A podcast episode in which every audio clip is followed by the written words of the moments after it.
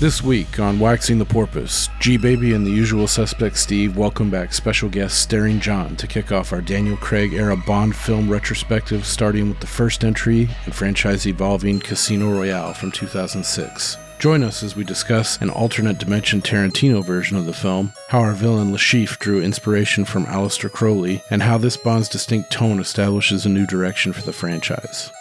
This is your ass, player. This is your ass, player. Let's wax this double O porpoise.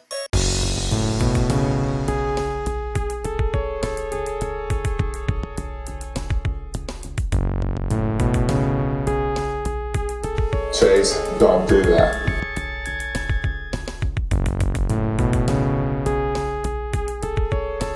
See, we, we working on his brow chakra. We're just in back of the crown chakra.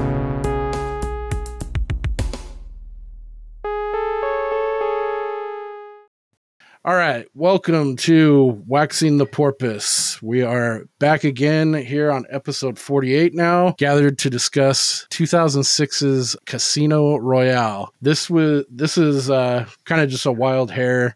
I thought it would be fun to bring on Staring Jon to cover the Craig era uh, Bond films, and so the the tentative plan is to do one a month over the next four months and and dig into the Craig era, omitting Quantum of Solace for timing reasons and just because I think there's a lot more meat on the bone with Skyfall Spectre and No Time to Die. So yeah, that's that's what we're gonna be doing. And so yeah, we're kicking it off with the the first entry in the Craig era, Casino Royale.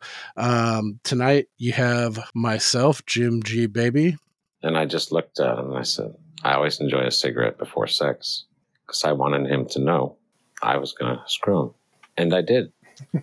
And of course, to my virtual right, as always, we have the usual suspect, Steve.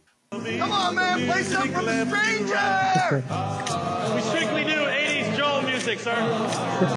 Yeah, How's it going, buddy? going good, man. Good to see you both. Word. And coming back again, this time talking Bond, we have Staring Jon. First, you lose my money. And now this, butthead. You idiot! Whoa! Jerk! Oh shit! Remember that? that is a memory, dude. That's a deep pull. That Can you pick a up where that where that might be from, Steve? Yeah, Wonder Years, right? Wonder Years. I remember Dude, that it took guy. me a, a fucking minute to find that. Figure That out got a what lot- episode that was from. I got a lot of play between you guys. Oh, dude, we could not. a fest. I don't know what it was. We were playing Marvel. I think I, I was staying at your house or you were staying at my house or something. And fucking, dude, we played Marvel 3 for like an hour and then binged out Wonder Years. And it was like just before we were like dozing off sleep. And that episode came on. Like, oh, jerk. And Yeah. I just fucking could not stop laughing. The way uh, the the movement, the physical movement of Dude, Wayne Yeah. of of like like because Kevin throws a like a dirt clod at him. And It almost hits him, and like when it's coming at him, like Wayne does this weird like pivot and like dances back, and then he throws up his hand. He's like, "Whoa, jerk!" and like scuttles back. It's just, dude, that fucking just hit hit the tuning fork immediately. Yep. Fuck Cool. yeah. Super jacked Yeah. to be here. Thank you for having me again, of course. Always a pleasure. Absolutely. Yeah, this is I think this should be a, a, a fun discussion and uh, I'm excited to talk about it. Um, before we uh, get right into it, I guess uh, I don't know. Are are you a, much of a Bond guy, Steve? I imagine not. But um, what's what's your uh, familiarity level with Bond in general, not just the Um, Craig era?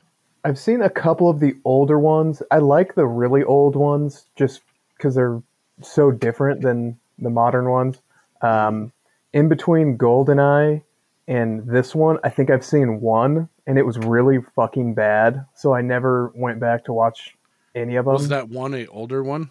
No, I mean chronologically between GoldenEye and this one. I think it was maybe I think it was maybe Tomorrow Never Dies or or There's some stinkers following whatever it was. Yeah, because Goldeneye was dope. GoldenEye was awesome. Um, Yeah. But Which whatever same whatever one director I of this and Casino Royale. I didn't. Oh, no I didn't even shit. realize until doing some research for uh, for this. Huh, that that's interesting because they're they seem very different style wise, but um, yeah. So no, I'm glad you I'm glad you brought this up because when I went to look it up, I didn't even realize that there have been what five Daniel Craig Fiver. ones. Yeah. So yeah, it's kind of a long winded answer to your question, but Yeah, I think that's pretty similar for people around our age, like in in their thirties, mid late thirties. I think most of us grew up on at least to some degree, or going to friends' houses and playing Goldeneye. oh yeah, Nintendo 64.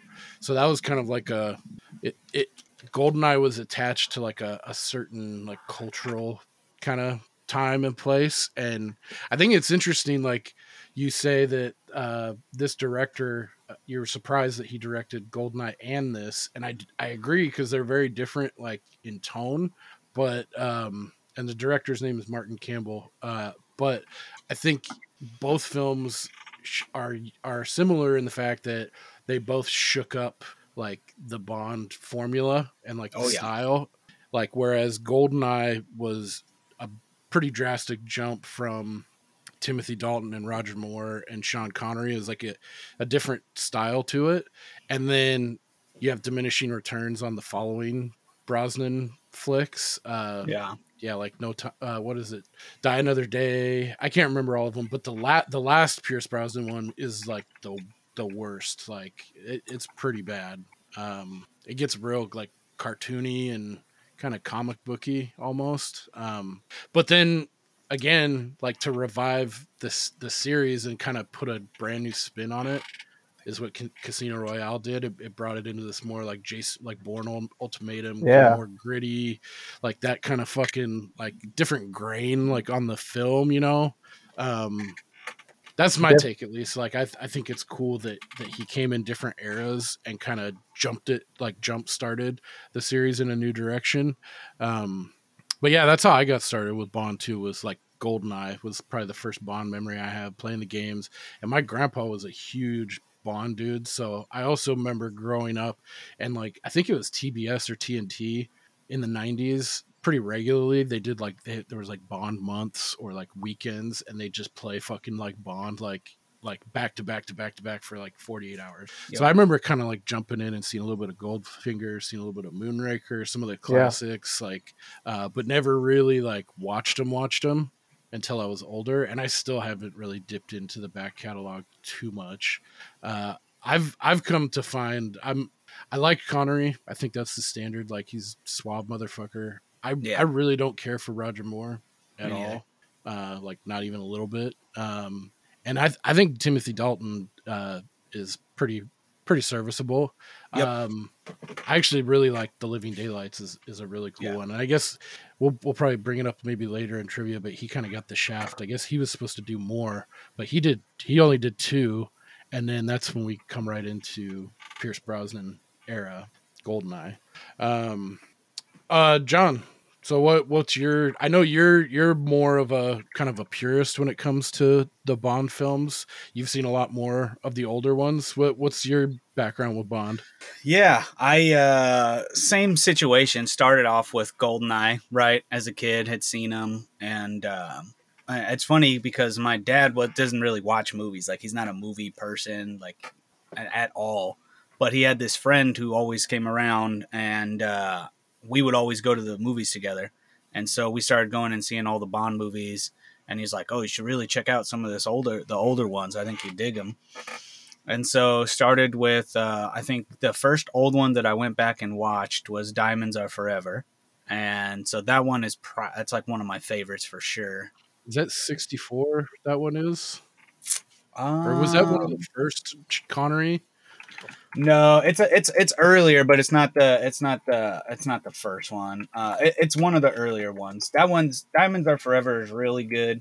Uh, it was just I, I didn't expect to like like see something old. Like it, it kind of is weird to think about because I know we talked about this with the westerns the last time I was on too. Because I I didn't really think I would like westerns, and then Mhm. watching them with my grandfather, right? You know, stay the night at his house and he'd fall asleep in his chair and I'd sit there and watch, you know, Little Big Men and shit like that. And it was Mhm. just like, oh damn, like this is actually really good. And then Yeah. the same thing happened with the with the bonds.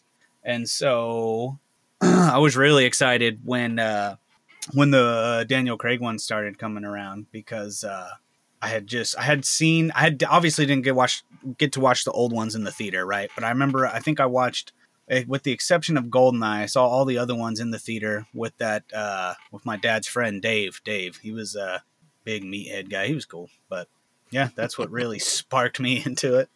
Right on. Uh, what if if you do you have a, a quick top three or top five off the top of your head, like like from the the total Bond verse? Yeah, I would say I would go Diamonds Are Forever, uh, no particular order. Uh, Living Daylights, and I'd have to go with Casino Royale. Casino Royale, I think, really is it. it could, I could probably call that one my favorite, Mm-hmm. just absolute best. But those those three are just ones that really, I just they're just super dope. Sweet. Um, all right. I guess before we get into it, what's what's the verdict? What do you think of this one, Steve? Yeah, I liked it a lot. I, I liked it more than I was expecting to.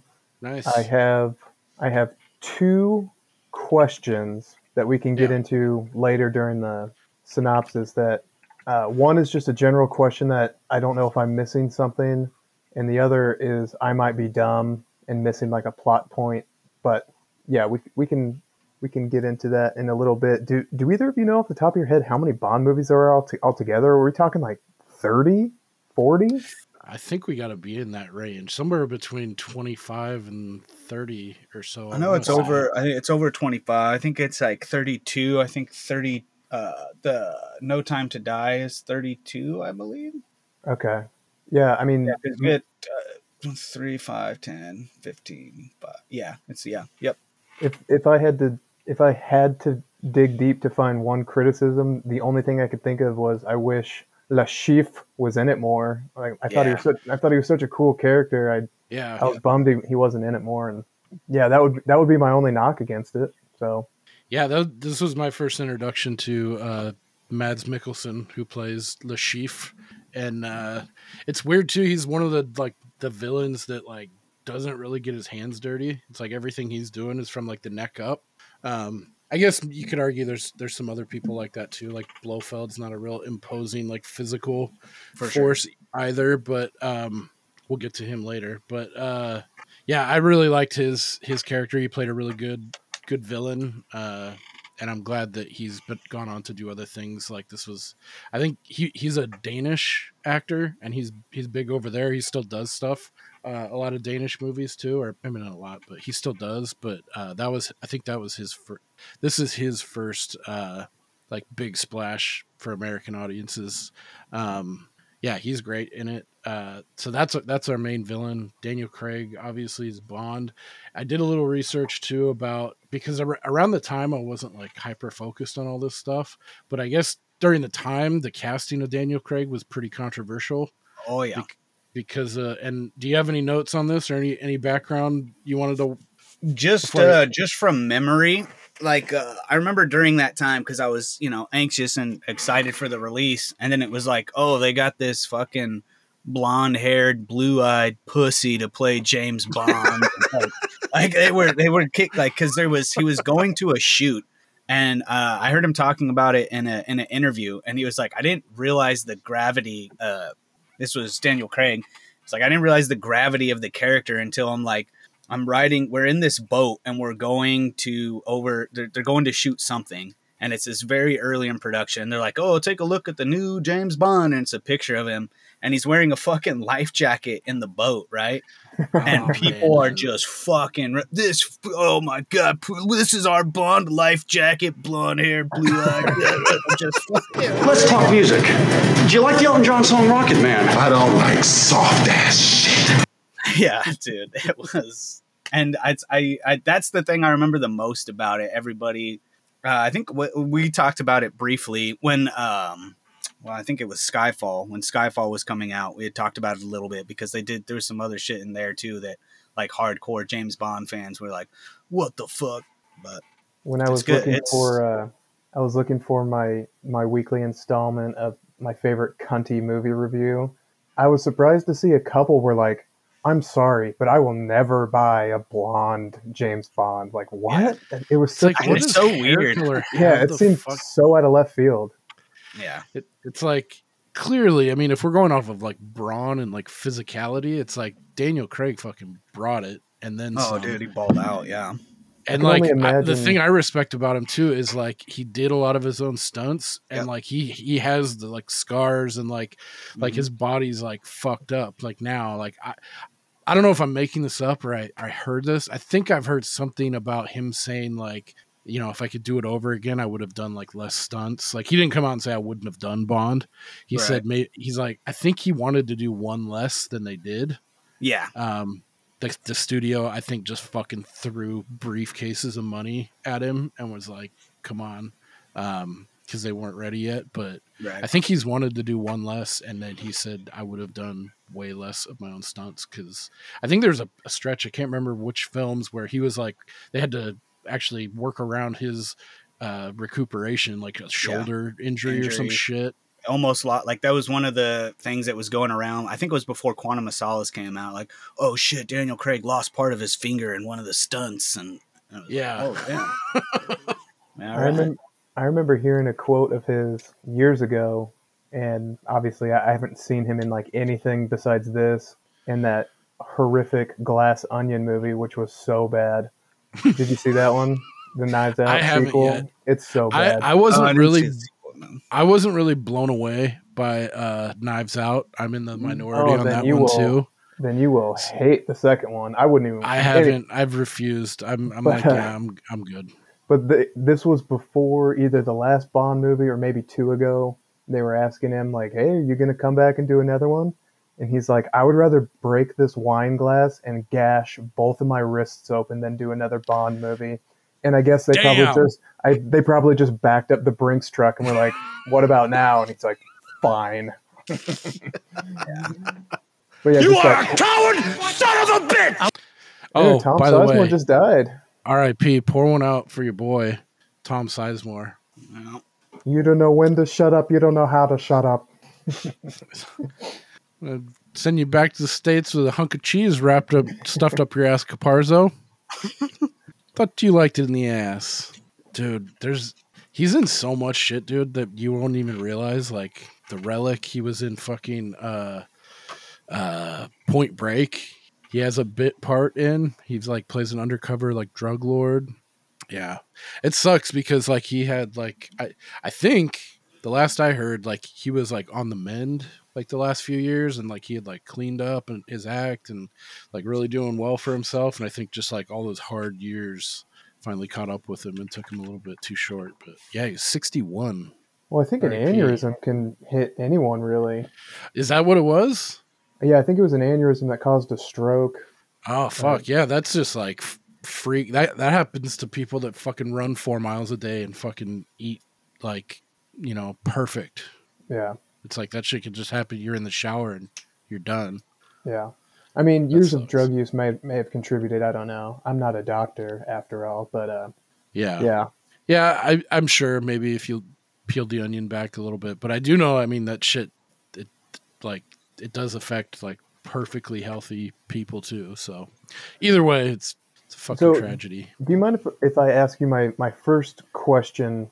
Yeah, shoot. Um, because it, it doesn't have to do with anything later on in the movie, but I was a little surprised. Not that I liked the movie. I definitely enjoyed it from beginning to end. It didn't even feel like it was two and a half hours. I was a little surprised when I looked up the Rotten Tomato score that it was 94 with the critics and 90 with the audience. And I don't know.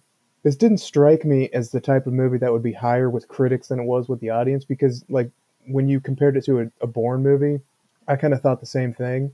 And mm-hmm. Like we've discussed, my, my taste in movies is not the most refined. So when I like something, usually I think it's going to get panned by right. cunt, cunty movie critics. So I'm wondering if either one of you have any insight as to why this movie was so highly regarded by critics. Is it like a director thing, or is it just a objectively good movie, or or what? I think it's just a good movie, man. I think it's this is one of those films where I think there are a lot of themes and there's some like they they definitely like examine a more emotional and uh like uh a, a self-aware Bond that it, in all previous Bonds, like maybe a touch of it with like Pierce Brosnan, but like, um, and there's there's actual like th- there's themes and stuff going on that you can peel back that I want to get into as well, but.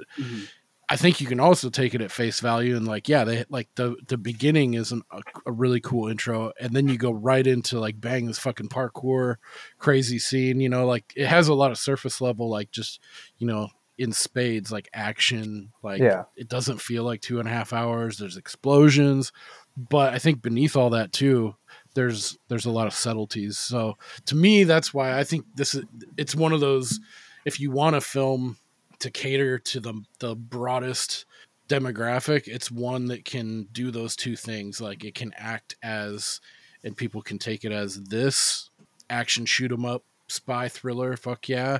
And then it's also you're looking at bond in like you know seeing him deal with loss. And while he is arrogant and kind of cavalier like that trademark kind of style of bond i feel like this is like this i think this is like a reboot or it's kind of it's like a it's a reimagining of of bond's story from kind of his start as a double o agent.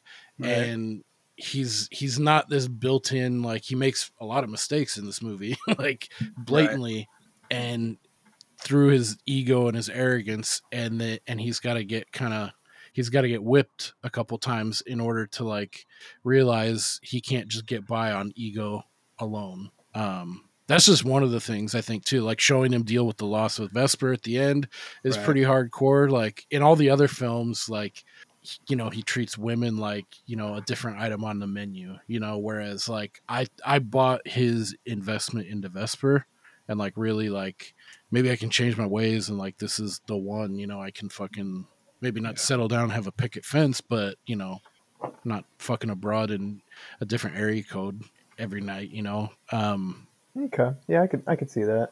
that's that's my take on it Yeah. I thought that one of the notes that I have written down too is just how good it's just one of the best origin story style movies. Like to me, it was real similar to like Batman Begins, where it's like you Mhm. have this character that's just been around forever, that has been done, you know, a bunch, and then this this like you're talking about in the reboot, like it's just the way that they brought it brought it back and made it seem like uh, I, I just it was really good as far as re- resetting the table, like you're talking Yeah. about, for as far as em- emotionally and him being this. You know, he's always known. Every Bond movie was kind of there's like four things you knew were gonna happen, right? He's gonna fuck a bunch of bitches. He's gonna drive a dope ass car, and you know, he's there's gonna gonna be sick gadget from q Exactly, yeah. And it really kind of exactly separated from from that. And i think that uh, they kind of hit on that even more throughout his his tenure too as bond right? Like yeah. so it's it to to me it was uh, it was definitely a good a good re-jumping off point with bond. Yeah, totally agree. And they, I think this guy knew, and that's why coming back to Goldeneye, maybe he was the perfect guy to start this this new franchise off on this foot, is to do something completely different. Like, like this is what I did with Goldeneye. You know, we took it in a different Right. direction, and then I know there's some really good writers attached to this too. I know Bond nerds would probably fucking just skewer me if I didn't mention the combo of Paul Haggis, Neil Purvis, and Robert Wade. I guess are really highly respected writers, and they had to do something different too. You know, like they had to change up the formula, and so like there's a whole team behind it. But yeah, the, getting the guy who did uh, Goldeneye and knowing you know they're going with someone that the fans aren't going to like, but it seems like you know he was cast for a reason, and the proof is in the pudding. You know, like now. Yep. Craig is considered one of like the best Bonds ever.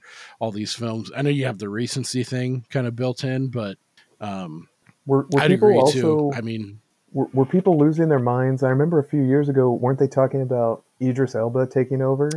yeah, yeah, yeah. There's a freaked lot of people that were hooting and hollering about- about having a black man as a Bond, uh, a female as a Bond, a female Yeah. black woman as a Bond. All right, well, Uh, let's not go too not- crazy.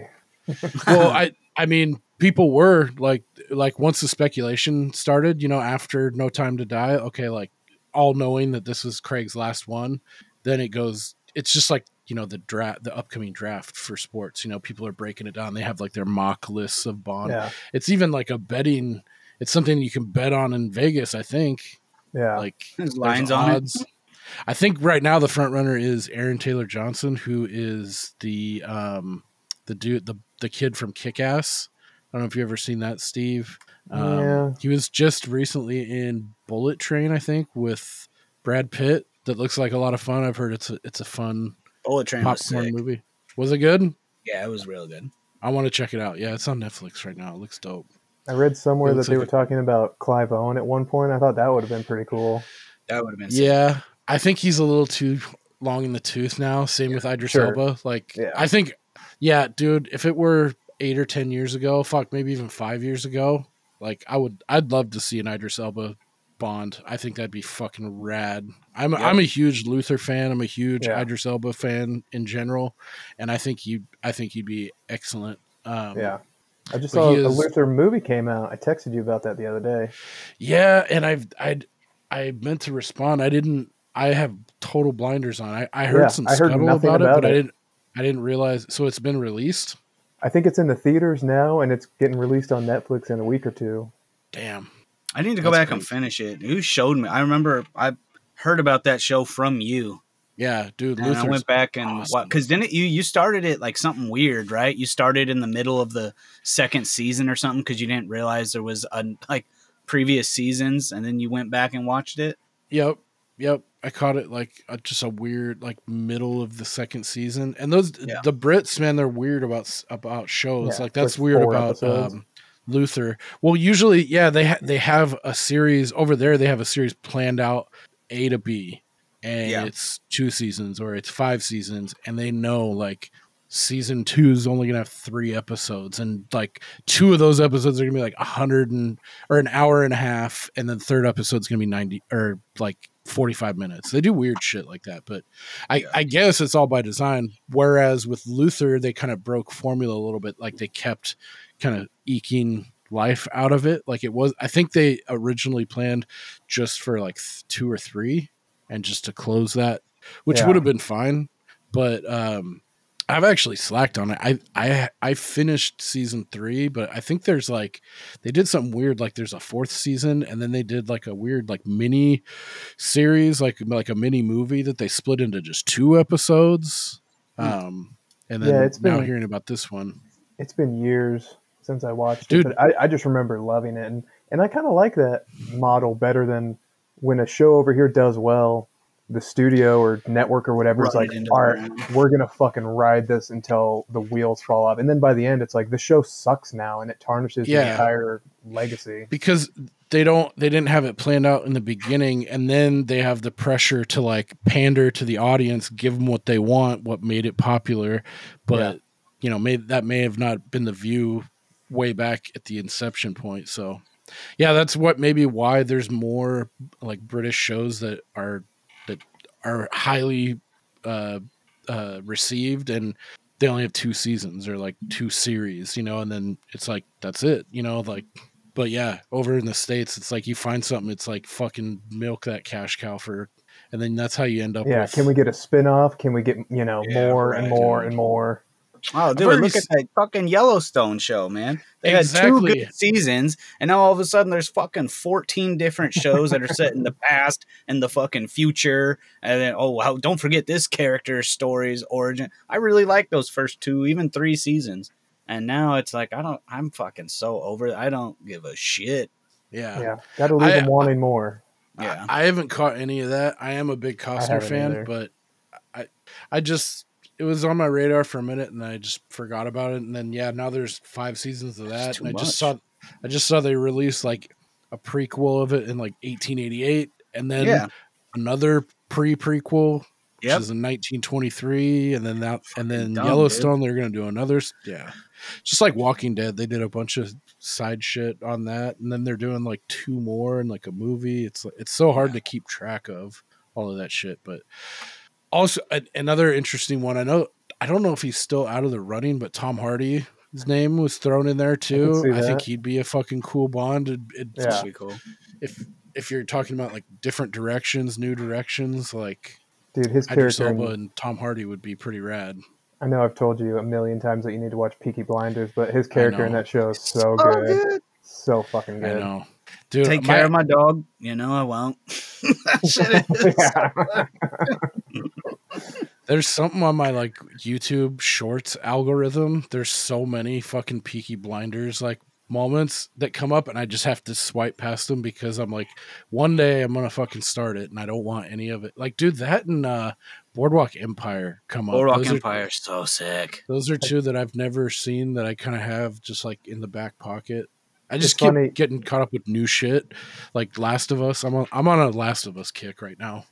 I've heard it's really good. I'm saving it because I want to watch it without having to It's- wait. But Jon, I'm curious what you think if I think Peaky Blinders started with the sort of British model of like we're just going to tell the story beginning to end, and I think now it's gotten a little bit of the American treatment. Like, no, keep going because I don't know about you, but For this sure. last the last season was not really my favorite. I did not really give a fuck that much about the storyline, but uh, yeah, I think they're I think they're I done didn't now. mind the the season. Bef- it was the season before that one. The last season I thought was okay. The one before this last season, I was not very in line with at all.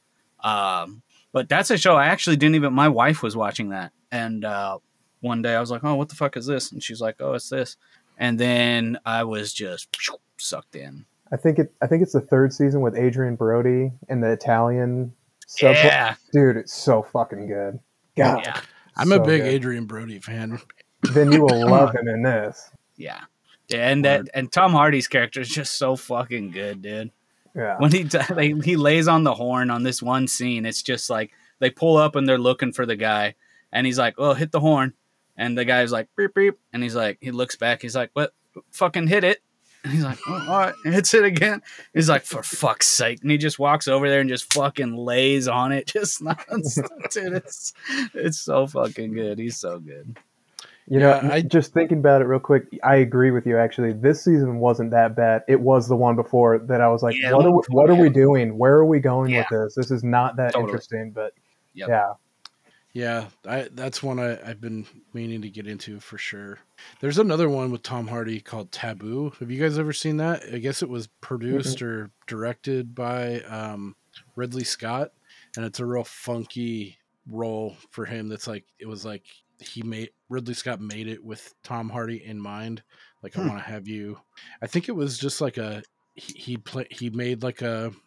It was British. It was like a BBC thing, and they did uh, like a joint distribution on FX in like 2000, 2017 and they just did like two seasons I think and they planned it and then that's it. Uh yeah. If you're a Hardy fan I would I would implore you to watch watch the trailer for Taboo. That show it, it looks really funky I add it to the list right now. what I understand about his role in Peaky Blinders it seems like you guys would be into that too. Um added to the list. I don't know who else. wa- What other names were thrown around? I th- I think uh, what's his fuck uh, Loki from the MCU. Oh. Tom Hiddleston. I don't know if I would like that. I would understand it. I don't know if I'd be a big fan of that, but When you said I'm, Loki, I, I, I'm a Tom Hiddleston fan. I like him, but I yeah I don't know. I'm a little dubious about him as a Bond as well. Well, I think anytime, but like it's gotten to the point now when people are these superhero actors, I just it's it's them drifting into other stuff is just I don't know. Hard. There's a couple no names that have been thrown around too, and I'd almost rather go that for would be that sick. because Yeah. that's what Daniel Craig was at the time. He wasn't Oh, yeah. in. I think the biggest thing right before, it could have been even after that, but was Layer Cake. Have you ever seen Layer Cake? Layer cake sick, yeah. Yeah, he's good in that. Uh, I I wish I could say with certainty if that was before this, but I'm pretty sure it was it was. before. yeah, it was. okay. Yeah, I think that that was the biggest thing before Bond. So yeah, I think if you get someone that's Yeah. kind of like an emerging like talent kind of thing would probably be best for the series, but yeah. I, I can also see Aaron Taylor Johnson too. He's he's like the perfect mix of like he's been in shit and so you got his notoriety, you got a built-in female fan base for sure. Yeah. Uh, and then he's also really young. So you could What if they ride had that done like for 10 years. What if What's they had that? done like Ronda Rousey like six years ago when she was still at her prime? I would have been fine with that. Yeah, I I, I'm I thought they were gonna go with um the get. I don't want to get into later films, but there's a there's yeah, a I gal- know. I, I almost talked about it too, but I was like, nah, just leave it. There's a gal in later films I thought they were gonna go with, and they didn't. Yeah. But uh, not to s- spoiler anything, but um, I would have been fine with that too because she, she's pretty rad in her own right. But um, yeah, I, I mean, we're in a we're in a new world. I I don't give a shit who does it, so long as they like do a good job. You know, like I don't. Well, it's just it's just not a I'm to me at that point it's a it's just it would be it's a different it's a different thing altogether. Like you can't have a a woman be James Bond per se, right? like what, what, what like Right. have it you know be it's she's a double O agent, right? If she wants, you know, give her the 007 tag, you know, word, but like I don't know. I just it's uh I don't know. That was one of those things when I was a kid. I was like James Bond, but this guy's different. I was like, how, like I would ask my Right. grandfather, like, is he James Bond? Is that just the name? Like, and I, th- I think at the time his read on it was like, it's just a, it's something like you inherit, like, like that. His name's not actually James. He's like Comes with the a dude, and he assumes the James Bond, and you become like just like you're the new Batman or you're the new Right. you know, whatever. You take on Mall that mantle. Santa. Where Popo Gijo. Your grandpa's like, your grandpa's trying to explain to you. Uh, are you familiar with the band Menudo? They grow up, they age out, and new ones take over. Yeah. So That fucking scene, I love that scene too. That opening scene in the movie, like you're talking about, like when they're getting when he's getting the status, and this kind of ties into like what you're talking about, right? Like it, him becoming the agent. right. But when he's talking to that guy, and that guy fucking sits down and slides his shit out and sees his gun still in there, and he's like, "Oh, I'd have known if you were a double O." And he's just like, "Oh, I Yeah. got you, dog." Yeah. He's like, what does he say? Like benefits being section chief. I would have known if you'd been promoted double O status. And then yeah, I love how it's all in black and white too. And then it Yes. cut it's like cold open. You don't get any of the fucking new you don't get the gun, any of that like staring down the barrel. It's like and then hard cut to like him in the bathroom. Like that scene's fucking awesome. Fucking that guy up, going through the walls, dude. That shit was so sick. Yeah, they set the tone like right away. Like this isn't your daddy's Bond. Like this dude's like a fucking rough, tough ass like Yep. like operator. Like he he's like yeah Yeah, that was like Still the- to this day, I say the yes considerably line. Like, oh, I bring that up uh, anytime someone would be, be like, yes, considerably. yeah. yeah. And like, see, that's another theme. Like every other kill that you get under your belt numbs you or dulls you a little Right. bit, and it's easier to do. Like, Mhm. you know, that's some of the subtext you could pull out of this. And he says it in kind of a cheeky way. Right. Yes, considerably. Like, That's so fucking sick, dude. and then I like how it cuts back, and it's like, oh no, that dude's not dead, and they Yeah, flip he's it to the dun Ah, yeah. dun dude. strong, strong opening. I liked it a lot. Dude, and it's such a good like I really they always do a good job. Like I know they all have their crazy intros, all the bonds, right? But th- I really like that like casino themed, like the poker and the roulette table, that Yep. the intro that they do. That's one of my favorites out of out of all of them. Yeah, this one is awesome. Eh, what do you think about the song Chris Cornell banger? It's funny because I I didn't have an issue with the song at all. I actually liked it, but other other people that I know were like, I d- also didn't know Chris Cornell from uh what is Soundgarden? it Soundgarden, right? And so when I remember talking about it with someone, and they were just like, "Oh man, fuck that solo Chris Cornell shit," yeah, and I was like, "Oh, "That was kind of cool, man." Yeah, yeah, it's pretty. I know about yeah. Uh, Oh, get it. yeah, I like it a lot too. Like if you can separate like the fucking early '90s grunge and fucking like Spoon Man corner, you can't do it. No, Steve, you're not a fan. can't. No, it was Yeah. it was pretty. It's it a was little tough. too too was a- hokey, a little It's too corn It was tough. cornball. Yeah. Did he die? I can He see that died, too. Right?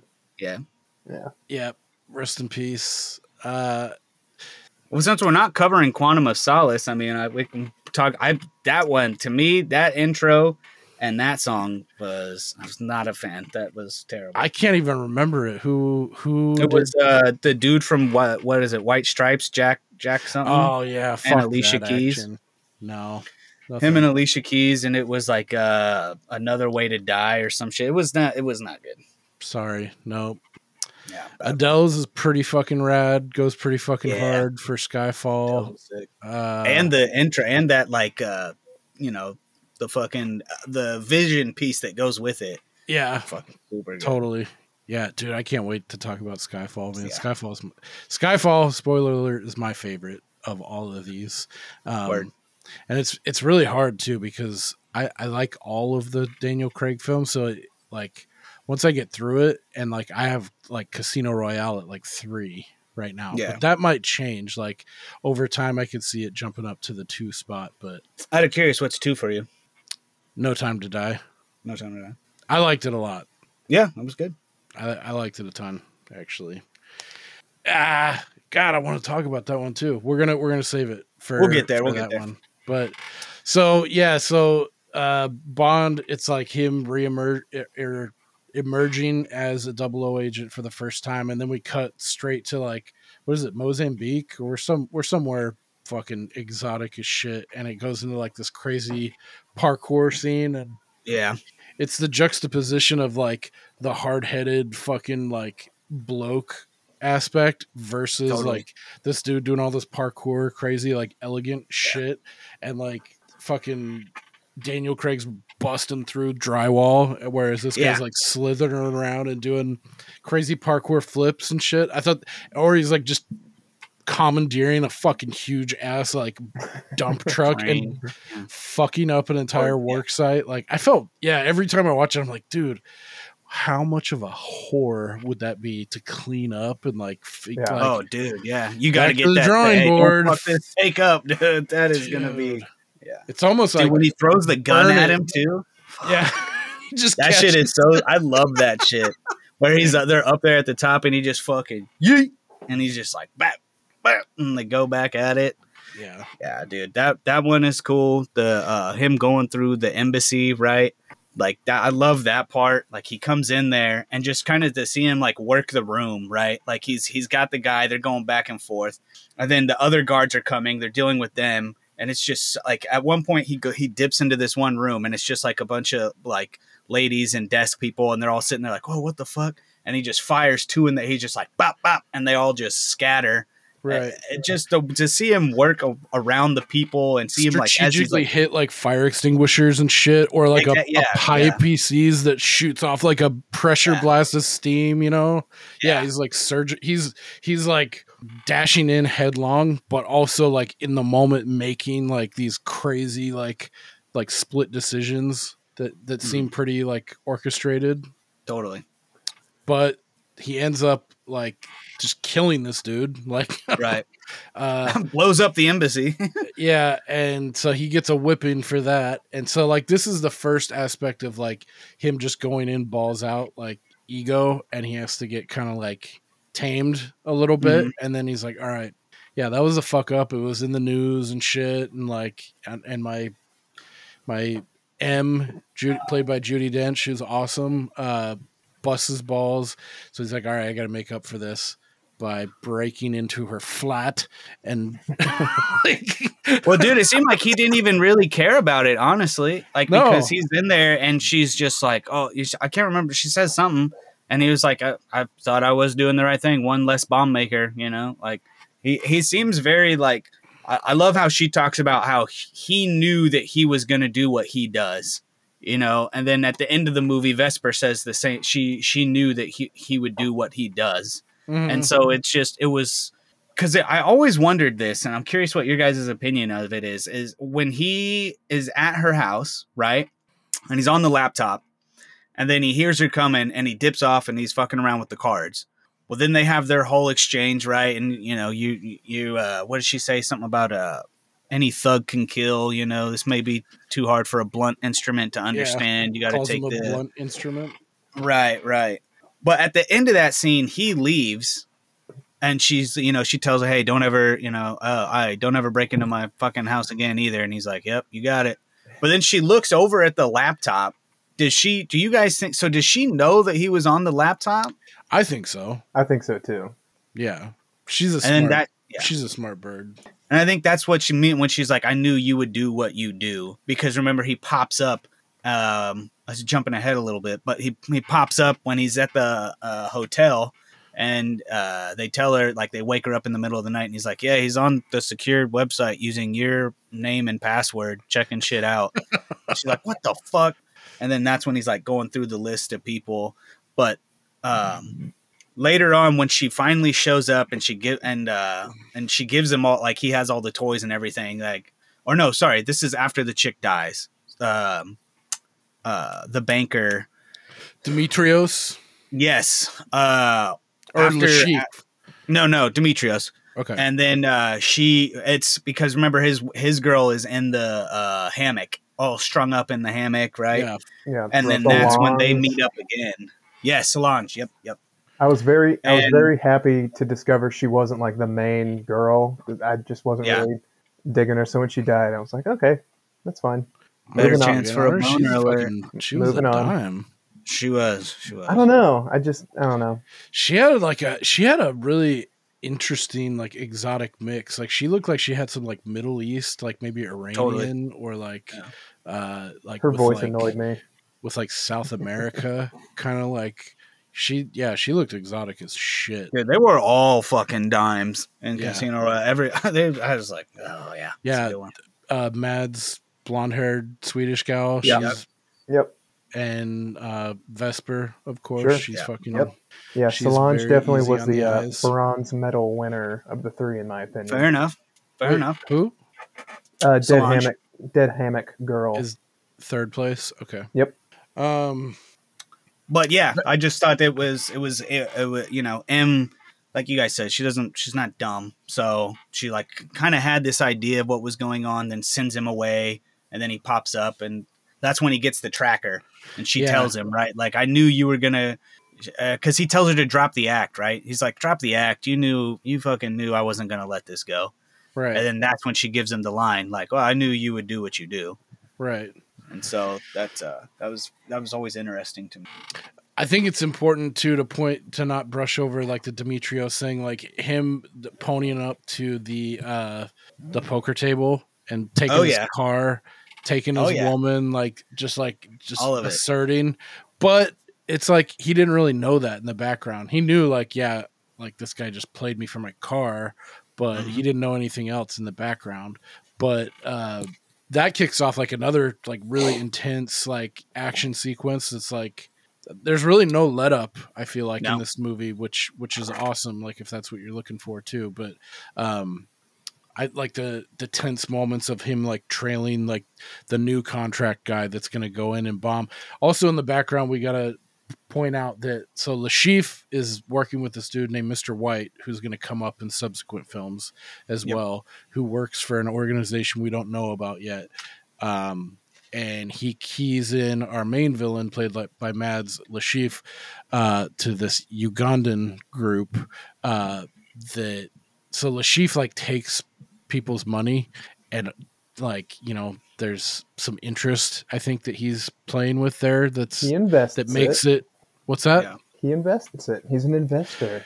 Right, but he's he's really taking that money and like doing like really crazy risky shit. Um, Yeah. to come up. So that's the way he operates. So he takes like a hundred, what is it, a hundred million Yeah, Yeah. from this Ugandan warlord, and then he has a bunch of stock in this jet, it's this new Skyjet or the, com- the the company that is just putting out this new Skyfleet, and so he put a bunch of put options. So he's he's playing options on uh, this company, and knowing that he's going to bomb it and make and it's going to you know get backlash, and you know he's going to come up in the stock market. So Bond.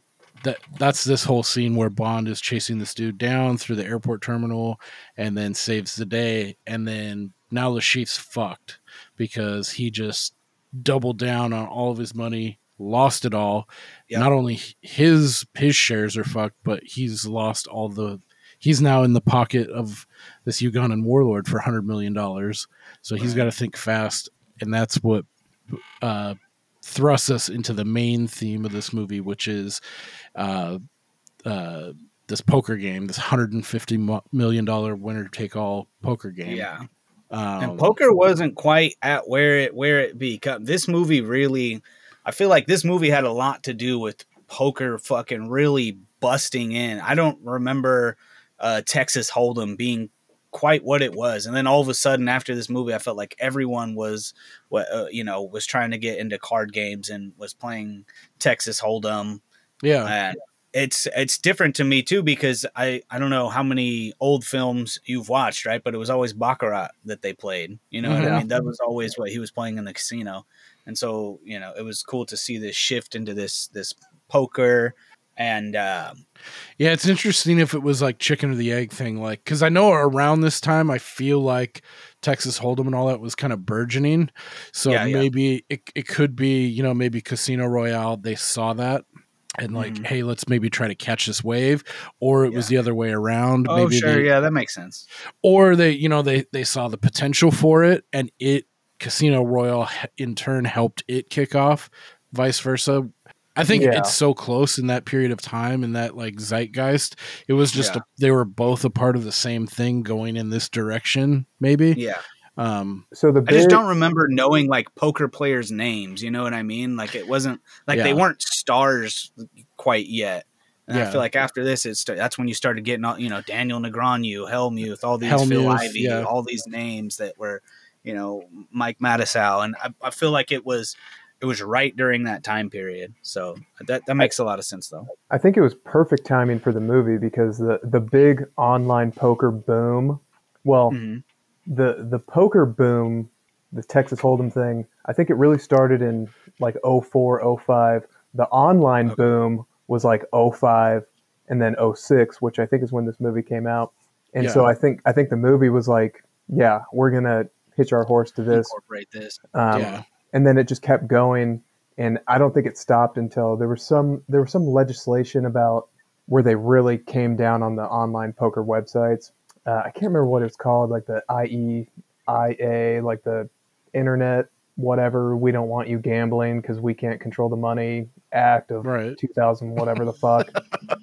but yeah, that's that's kind of what I thought too. Like I thought it was perfect timing to sort of fold in with the the poker boom. Because yeah, when when when I saw that they were playing poker, I was like, I thought they usually played baccarat in, in Bond movies, but Yeah. the timing it, it ended up making sense. But they they very much sex it up. Like they make they make uh, poker look sexy in this Oh, film. I think those those fucking hands, yeah, dude.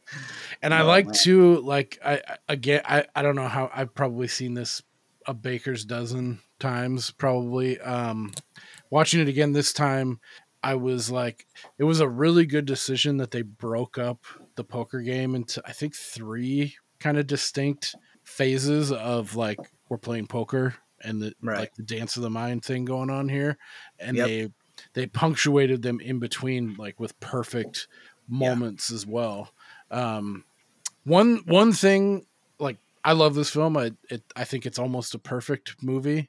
Uh, for a lot of reasons. Like one for sure is like I always forget how long this fucker is, but it Yeah. never it never feels like I'm stepping into a two hour and Yeah. twenty five minute movie. Not Um, at all.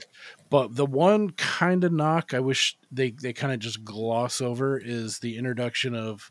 I, I love the introduction of Vesper and Mhm. uh, James on the train, and them kind of playing the dance of the mind and feeling each other out, playing their own poker game, as it were, on the train.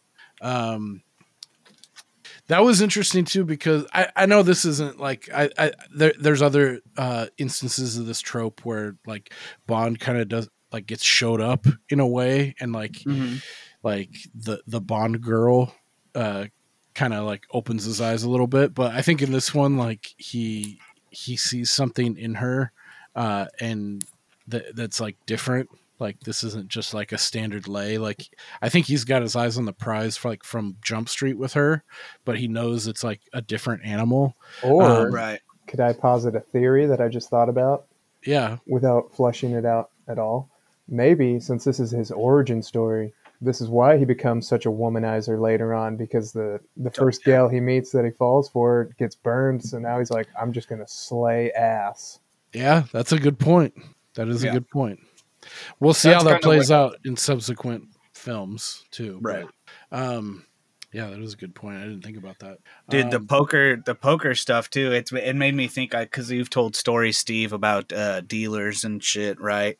And fucking dealing with Tipping? these cocksuckers. Are you gonna talk about tipping? How that motherfucker gets I- a a five hundred thousand dollar tip and it's like, thank you. Like, are you Yeah. shit- Yep. are you shitting me? That pissed Well, me dude, off that so and the fucking the Dimitrios guy when they're playing right, and he and she's like, "It's uh bets to you, sir," you know, and he's like, uh twenty thousand. And she's like, "Table stakes, sir." yeah, he busts out his checkbook. Yeah, Throws the fucking like she just seems like a bitch, right? Like, yeah, and then like, so he's like, "Uh, please, you know, let him try to get his money back." and his it was, car keys on the pot. yeah, and he throws, throws the and then she's like, "Oh, fuck it, then fuck." Yep, yeah. and fucking he has pocket kings, right? Fucking flop comes something a7, right? And then the you know Bond has the the pocket aces, trumps him. Turn is he ends up rivering the king, and that's when he fucking pushes, right? And uh and then he's like, you know, yeah, that's fine, let him win. And she's like, okay. And so they push it all in. He flips it over, and then uh, she's like, pocket kings, boo boo boo, set triple trip kings, and then Bond Trip flips over the aces, aces, which is Yeah, actually dude. wrong terminology because he had pocket aces. It would only be Right. trip aces if he had if he was holding one ace and he got two aces somewhere on the.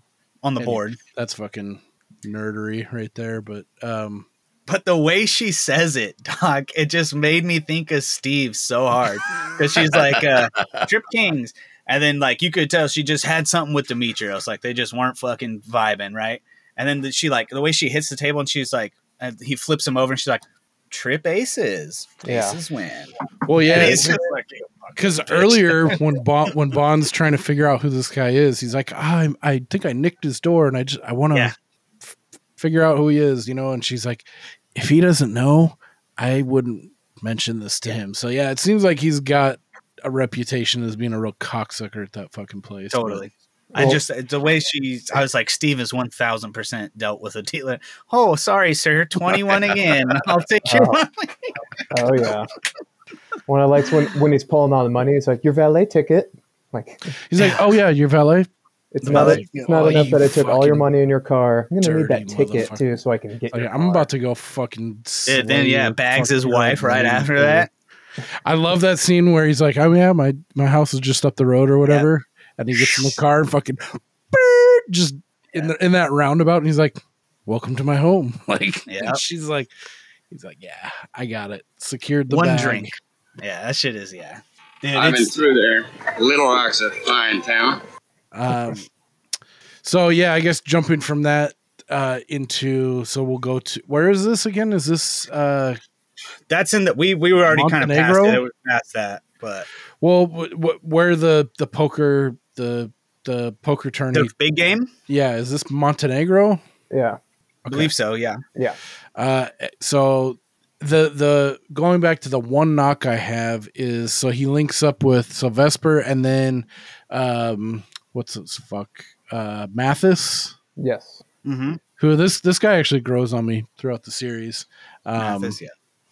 but uh so he links up with him who's like his local side contact that's like on the good team area. and is helping him and like facilitates shit or whatever gets him like where's he getting all these fresh fucking shirts too like he's like he's going through like a week's wardrobe just getting battered and blood and fucking booze all over his shirts and shit um Blues, broads, and bullets. giancarlo giannini uh Yeah, when he sets up like it because it seems all like happenstance so like at one during one of these breaks in between the action at the poker table uh bond like overhears like some shit going down in Le Chiffre's room right. and uh he kind of goes to like see what's going on and intercede and he gets caught up in this mix because one of the ugandan um like his his henchman sees uh bond's got like a wire or like an earpiece so like they duke it out like like that was just dumb luck that they found each other because they don't have any beef with Bond, but one dude's packing a fucking crazy like dragon mouth machete shit, which that sh- that was pretty badass intimidating Yeah. weapon. But uh, they fight it out in the stairwell, and then after he kills these two dudes in the stairwell, Mathis, our handler for Bond on the on the European side here, takes those bodies and puts them into the trunk of the police chief of Montenegro, knowing that he is in the pocket of Le Chiffre and that you know potentially Le Chiffre could come down on Bond by using Well, I think I The- think you might be the police chief, and then Mathis is like, "Well, now you don't have any problems, and you have to look over your sh- one one less thing to look o- over your shoulder." It's like that kind of seemed half baked to me, like the way it just well, like it's probably all threw you're together full wrong. quick. Yeah. No, I'm what, wrong? What you're thinking of is when he first first meets Mathis, he's looking over Mm-hmm. and he's like, "Oh, Le Chiffre is friends with this guy who's the police chief," and then the other cops come in and they're like, uh, "We planted some evidence on him that he's doing whatever malfeasance." That we're bribing him. Yeah, so they arrest him. Okay. But the the two bodies in the trunk, I'm actually unsure as to whose tr- car that was. Maybe just an associate of Le Chiffre because he's looking out One the of window. Le Chiffre's bodyguards, guys. Yeah. Okay, Oh, okay, so it's just like All right. they're I'm an they're idiot. just like then. tightening the noose a little bit more around him, like his friend, the right. poli- Like you lost the police chief, losing one of your bodyguards. and you that's kind of where the ant he keeps raising the ante uh metaphorically with then he's like okay well fuck i'm gonna poison you now bond you yeah, fucking dude, that asshole. Fucking scene is such a boner alert, dude. Right there. Fuck, dude. yeah this this scene is like like one of those like scenes that's like tense like i remember the first time watching it like being like oh I still, shit, when I see it, I'm still like, fuck, dude. hit the button god damn it Yeah. Hit the bloody button. yeah do it now bond uh yeah that whole scene i i love too where how it shows like how badass he is too like he's like okay fuck i just i took a drink off of the shit with poison and it starts Yep. hitting him and he immediately fucking like gets up and he's like drunk man like he got the the wobble the sidewalk and he grabs the cup some water and the table Salt. salt the salt. goes into the bathroom to kick in the fucking gag reflex to like throw that shit up, and then he's like cut to, hard cut to crossing the street. He Yeah. gets, like All fear and loathing style. yeah, he gets like glanced by a car. Like that couldn't have fucking felt good. Um, dude, the sheer amount of punishment in like I don't know a thirty six or forty eight hour period that this motherfucker goes through is like pretty intense. Once you start stacking up all like the bodily harm that he's like just absorbing, Fucking A. dude. But yeah, then he goes out of his car and he's got to like fucking like jumpstart his heart and jam some Yep. shit into his neck. That's super The tense. pen, yeah. And then like there's another scene even before this when after he kills those two henchmen, like Eva Green, who plays Vesper, is like fucking freaked out, and they're all in the shower and they're like wet and like Mhm. I can't remember. I, isn't there like it seems like there's a daybreak in between the final sit down. Yeah. Before I always felt like it's just like bang bang bang, but this time I was like, no, there's a clear like there's a Because that's what you were talking about with the dudes in the trunk. That happens, I believe, before the third day yeah starts. because I remember sp- specifically I was like it's daylight out and I was like Yeah. the gaming was happening at night so Right. yeah this this actual like poker tourney this game is like Right. stretched over maybe a two maybe a three day period but Mhm. um yeah so that's another punctuation in between the three main games so the second game that he sits down to play is like he thinks he's got uh the chief's tell right. down. And so this is kind of like the arc, you know, like the hero goes in with ego and then he comes into this spot and he fucking gets whipped and he gets he like questions everything. He's got to fucking like regroup and then you Mhm. come back to the third game and he's he's got the juice now, you know, like he Right. What do you think of the uh the kind of rug pull of like, oh, you think he's got him on the ropes, but it's like, nope, he he just bluffed his tell, like he knew that I or was like, that a on lucky guess? Watching, no, he had the tell right because he, he- that was the tell. It's just Le Chiffre's able to he was able to outmaneuver him because he was able to get that information because he the way he explains it too, it's like he totally had it. He got it right, and then he goes down there and he's like, "Yeah, the guy fucking river ratted me. His odds were like twenty three point something. You know, like uh, the fact that he won was just pure luck." And so he tells that to Vesper and Mathis, right? And so which which I think was a real tell. That's what he had the read on him, but because you know they're able to tell the chief now like yo hey bond knows you're you're doing this in this hand and so he's able to use that to to to pull bond into that uh i can't remember what he, it was like fucking quad jacks or some shit right It Yeah. was something like that And he beats him with a royal fucking flush. Like, come on, what are the chances? oh dude that's insane that last hand that's the that's that's after he buys back in but dude i have that down um let me see real quick poison scene poison scene fucking one of my favorite scenes of all What time What do you think of this poison scene? Did you was it? Did you feel like the the tense, the the intensity and like the like the the danger in this one, Me? Steve? No, Steve, Steve, yeah. sorry. yeah, yeah. Yeah, I mean, when when the waitress has the it looked like the two martinis on the tray, and she poisons the one, and then she brings it over. I was half expecting like a Princess Bride switcheroo, like Yeah. whichever one, whichever one she gave to him, he was like, "No thanks, I'll take the other one," and then just see what happened. And then when he drank it, and he starts to get all fucked up, like, "Oh no, this is this is not good." And This is bad. yeah, but even even just the the scene with the control room that's like, uh, he's dying. You know, this is bad. I thought that was pretty cool. Yeah, how it was like cutting back and forth to like the doctors and even the two doctors. There's just disagreement. That one's like, he's like, no, he's got to take this for the digi- digitalis Yeah. first. Yeah. It's like his heart's gonna stop. You gotta Yeah. That one was sick. Um yeah, that that that last hand though was fucking dog. Imagine that. You're in a table with at a table with four dudes, right? And everybody gets such a fucking massive piece of this board.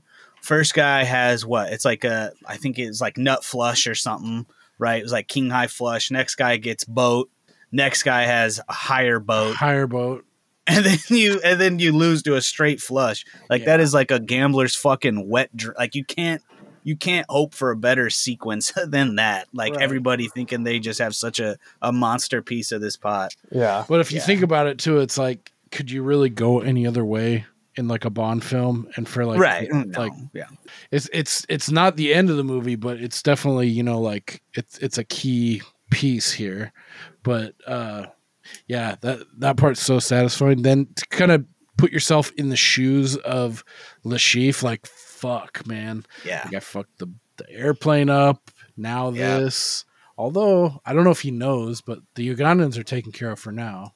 Right. So he he thinks he's I don't know if he knows that, but if he does, okay, I'm cool on that front. And now I'm just pissed and I want to kill this fucking guy.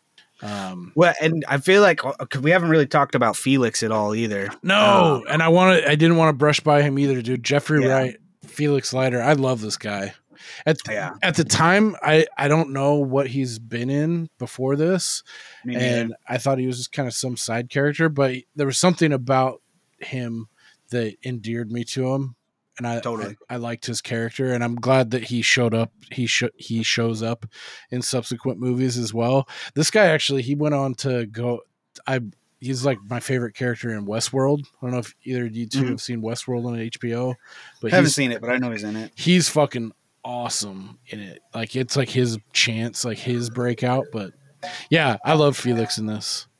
Dude. And that was another thing that they there was a big change up, right? Because yeah, Felix he was, was always like a white dude. goofy white dude, like yeah, in, in that- all the like the Bonds. American. He was the American James Bond, basically, know, Right. CIA. Um, and then the like the when he cues in on it, uh, I love that scene with the with the drink, and he's like, uh, "Send the barman over," right? And then he Oh, like goes off on this fucking crazy. He's like, "Wait, hold up."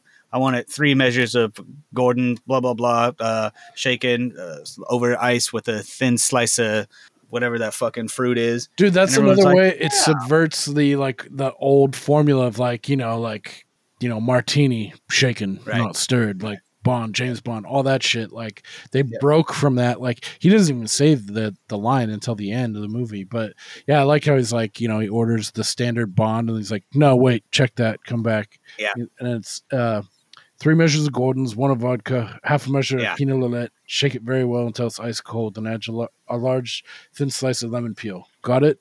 And then all, everyone else at the table is like, "Ooh, should I- I'll have one of those." Like, Yeah, yeah. Dude, and Felix is the best. He's like, friend, bring me one as well. Hold the fruit. yeah, dude. Well, and then he orders I one later, part. and they're like, "Do you want it shaken or stirred?" He's like, "I don't. That's I yeah. It's don't does give it a look shit." like He's I like, do a I look damn? like I give a damn? Yeah. Shaken or stirred, sir? Do I really look like I give a damn? That's So another pro- way too. Like you could look at that, like you know, like you're thumbing the franchise of like Right, you know the key, like shaken, not stirred, or you like you're Right. you're not paying homage. But I think they are by like I think so too. Yeah. showing that rough edge. Like this is a new Bond. It's like you know he's he's like yeah, fuck that. You know, like give me Or- the drink. You know, begin once again because this is the origin story maybe he's tried to order this overly complicated drink so many times that eventually he's like just give me a fucking martini and just shake him please because i can't ask you to do these complicated measurements it's attached to Vesper too because he names Right. it the Vesper. But I think in, in subsequent films, doesn't he? Do you find him drinking that again? Maybe not. Anyway, yeah, he's yeah he drinks it in Quantum of Solace. He can't fall asleep. Got it. wow But yeah, I can see thanks that. for like, ruining the movie shunned it, and like that's why he went to just regular ass martinis because it, like Yeah, the pain, like the memory of her was too much. But totally. um, Oh, ho- sorry. Also, Baseball. Um, I thought we we I thought it was very weird, kind of in the same vein as this. What we're talking about, I thought it was very weird when uh, Vesper and Bond first meet. Their first interaction, she sits down and says, i'm the money "I'm the money." He says, Every "Every, penny." penny. yeah money penny, Ah, Yeah. nice. stupid little money penny." I thought that, You fucking dick. Uh, I thought that was uh, You I are a coward, son of a bitch! well, another one of those weird things, like uh, just like uh, uh, like you're talking about an homage to the because Moneypenny was always trying to get that D, bro. She wanted that shit bad. She acted like she didn't though. yeah, uh, dude, and those square chips, those square chips were fucking sick, dude. I love yeah, that. I That whole poker set just looked so fucking nice. I've never seen like uh, um I've always just they're always just you know regular po- poker chips, but those those red and blue squares, that shit looked clean. Yeah Here's five hundred thousand million. Like it just those yeah, you could chips. tell that was like a higher echelon of chip. Like, oh shit, Yeah. that's like those are the the big racks. Um, Yeah, fuck, I was just gonna say something. I forgot. Damn it. my bad. No, no, it's not your fault. Oh, get it! Not even the right bump I wanted either. um, one of my favorite. I think we're getting there, so this is kind of like a. I'm telegraphing it, but can either of you guess what my favorite part of this movie is? when uh, daniel craig gets naked That would be my guess as well. Well, we just glossed over the beach scene where he's in those fuck those baby blues. And bomb ass trunks, bro. Your boys did just fucking meat, dude. that look good, man. dude. Yeah, I know that was a big thing too. Like fucking like women, even to this day. Like, like if my grandma was still alive, that would probably be on her fucking like in her room pinned up. But yeah, I know people, women went wild for that part. But no, it's. Do you really know? Can you really guess I- what my favorite part is? You're on the right Um, track. He is naked. Yeah, it's that. Yeah, that's yeah. The Fuck, ball scratching. Now I can Oh, the yeah. whole world. That is that. That is. I have that written down as one. That's like five scenes of all time. That is in my list of top five greatest scenes ever. That's that's Yeah. I love each part, you know, like, no, no, like, yeah. or even when he begins, he's like, he's like, oh, you want to tell me something? He's like, I've got an itch. Dude, I watched this Down movie with my, with my grandpa, who I, Uh-huh. I thought he was going to shun it because this was after it came out and he hadn't seen it. Like, he Yep. didn't go to the theater anymore or anything, but uh, I had seen it, so I knew it was coming. And I watched, like, when it came out on DVD, we watched it. And I thought he was going to shun it, you know, being like an old school, like, purist. Purist, seen yep. every old one, you know. And he fucking laughed his balls off at this part, too. We were both just rolling. so So. It was a really fun memory for me too. But just like it's such a power move and just like a slice, like the perfect kind of levity or like comedic part that would fit a Bond film is him also pulling like a power move, just like fucking like yeah, fuck you, you know, just sticking it to him like. The, the you he timing of gets it is pissed too. Yeah. Yeah. Like he plays it off perfectly. Like Yeah, he he gives him the chuckles. Oh, you're a funny man, Bond. yeah, And he just "Wah!" And then when he fucking- says, you know, because when all those people come back for you or whatever, they're gonna chop you up into little pieces and hide you. And he's like, "You are so wrong!" Like, dude, he's triggered to the moon, dude. yeah, that's where, yeah, like a good. I think it's it's like passed over, but like you think you got to get a, a really good villain to like match that, like Yeah. you know, back and forth. And I think, dude, especially in hindsight, going to see like what uh, Mads Mikkelsen has gone on to do, and I like how much I like him as an actor. Like seeing them relatively young in, in their like breakout period, and just like Mhm. going to war with each other is pretty awesome. Um, Yeah. The Chief is fucking uh, one of my favorite Bond, you know, like villains. He's just so so good. Dude, uh, when the when he's playing poker on the boat and that guy he, he's like when he cleans up he's like, "Oh, don't worry, tears of blood is uh, merely a deranged tear duct. Nothing sinister." I assure yeah, you. That shit is so sick. yeah. The, the way he like turns his head and says. Nothing sinister, I assure you. I was like, Yeah, yeah, yeah. It's like, no, that's the most sinister fucking thing. Someone Yeah. bleeding from Yeah. their eye, and you're a villain. Yeah. And one of the other eye's like it's kind of cloudy. It's like you look exactly like the prototypical Bond villain. You know, like Yeah. yeah. What, He was- what's he say? Weeping blood comes merely from a derangement of the tear duct, my general, Right. my dear general.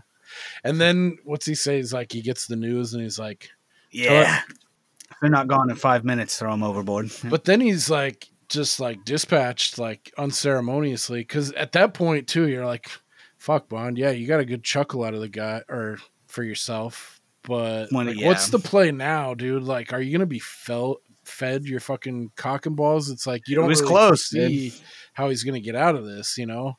And then Right. our boy Mr. White shows up and fucking busts a cap and Yep. Because and I think it's I don't know if it's said or it's implied later on that you find out. I don't know if Mathis is serves as like the info dump, but saying that in not so many words, the reason that happened was because they knew they couldn't at that point they couldn't trust the chief and they wanted to make Oh, sure that's all what he- their investments are sound, you know, this shadowy Yeah. organization in the background. Mr. White tells him that right before he shoots him. Okay. Yeah, I couldn't right? Because he, tells him he's like, I can. He's like, I can get the money, all of it. Right. he's like, yeah. that's not as important as to who our uh, organization can trust. right. Okay. And he pops him. So yeah, and then yeah, I like this movie too because you think it's about to end like, oh, okay, here and then here and here, but it's not like fuck. Why didn't they end it?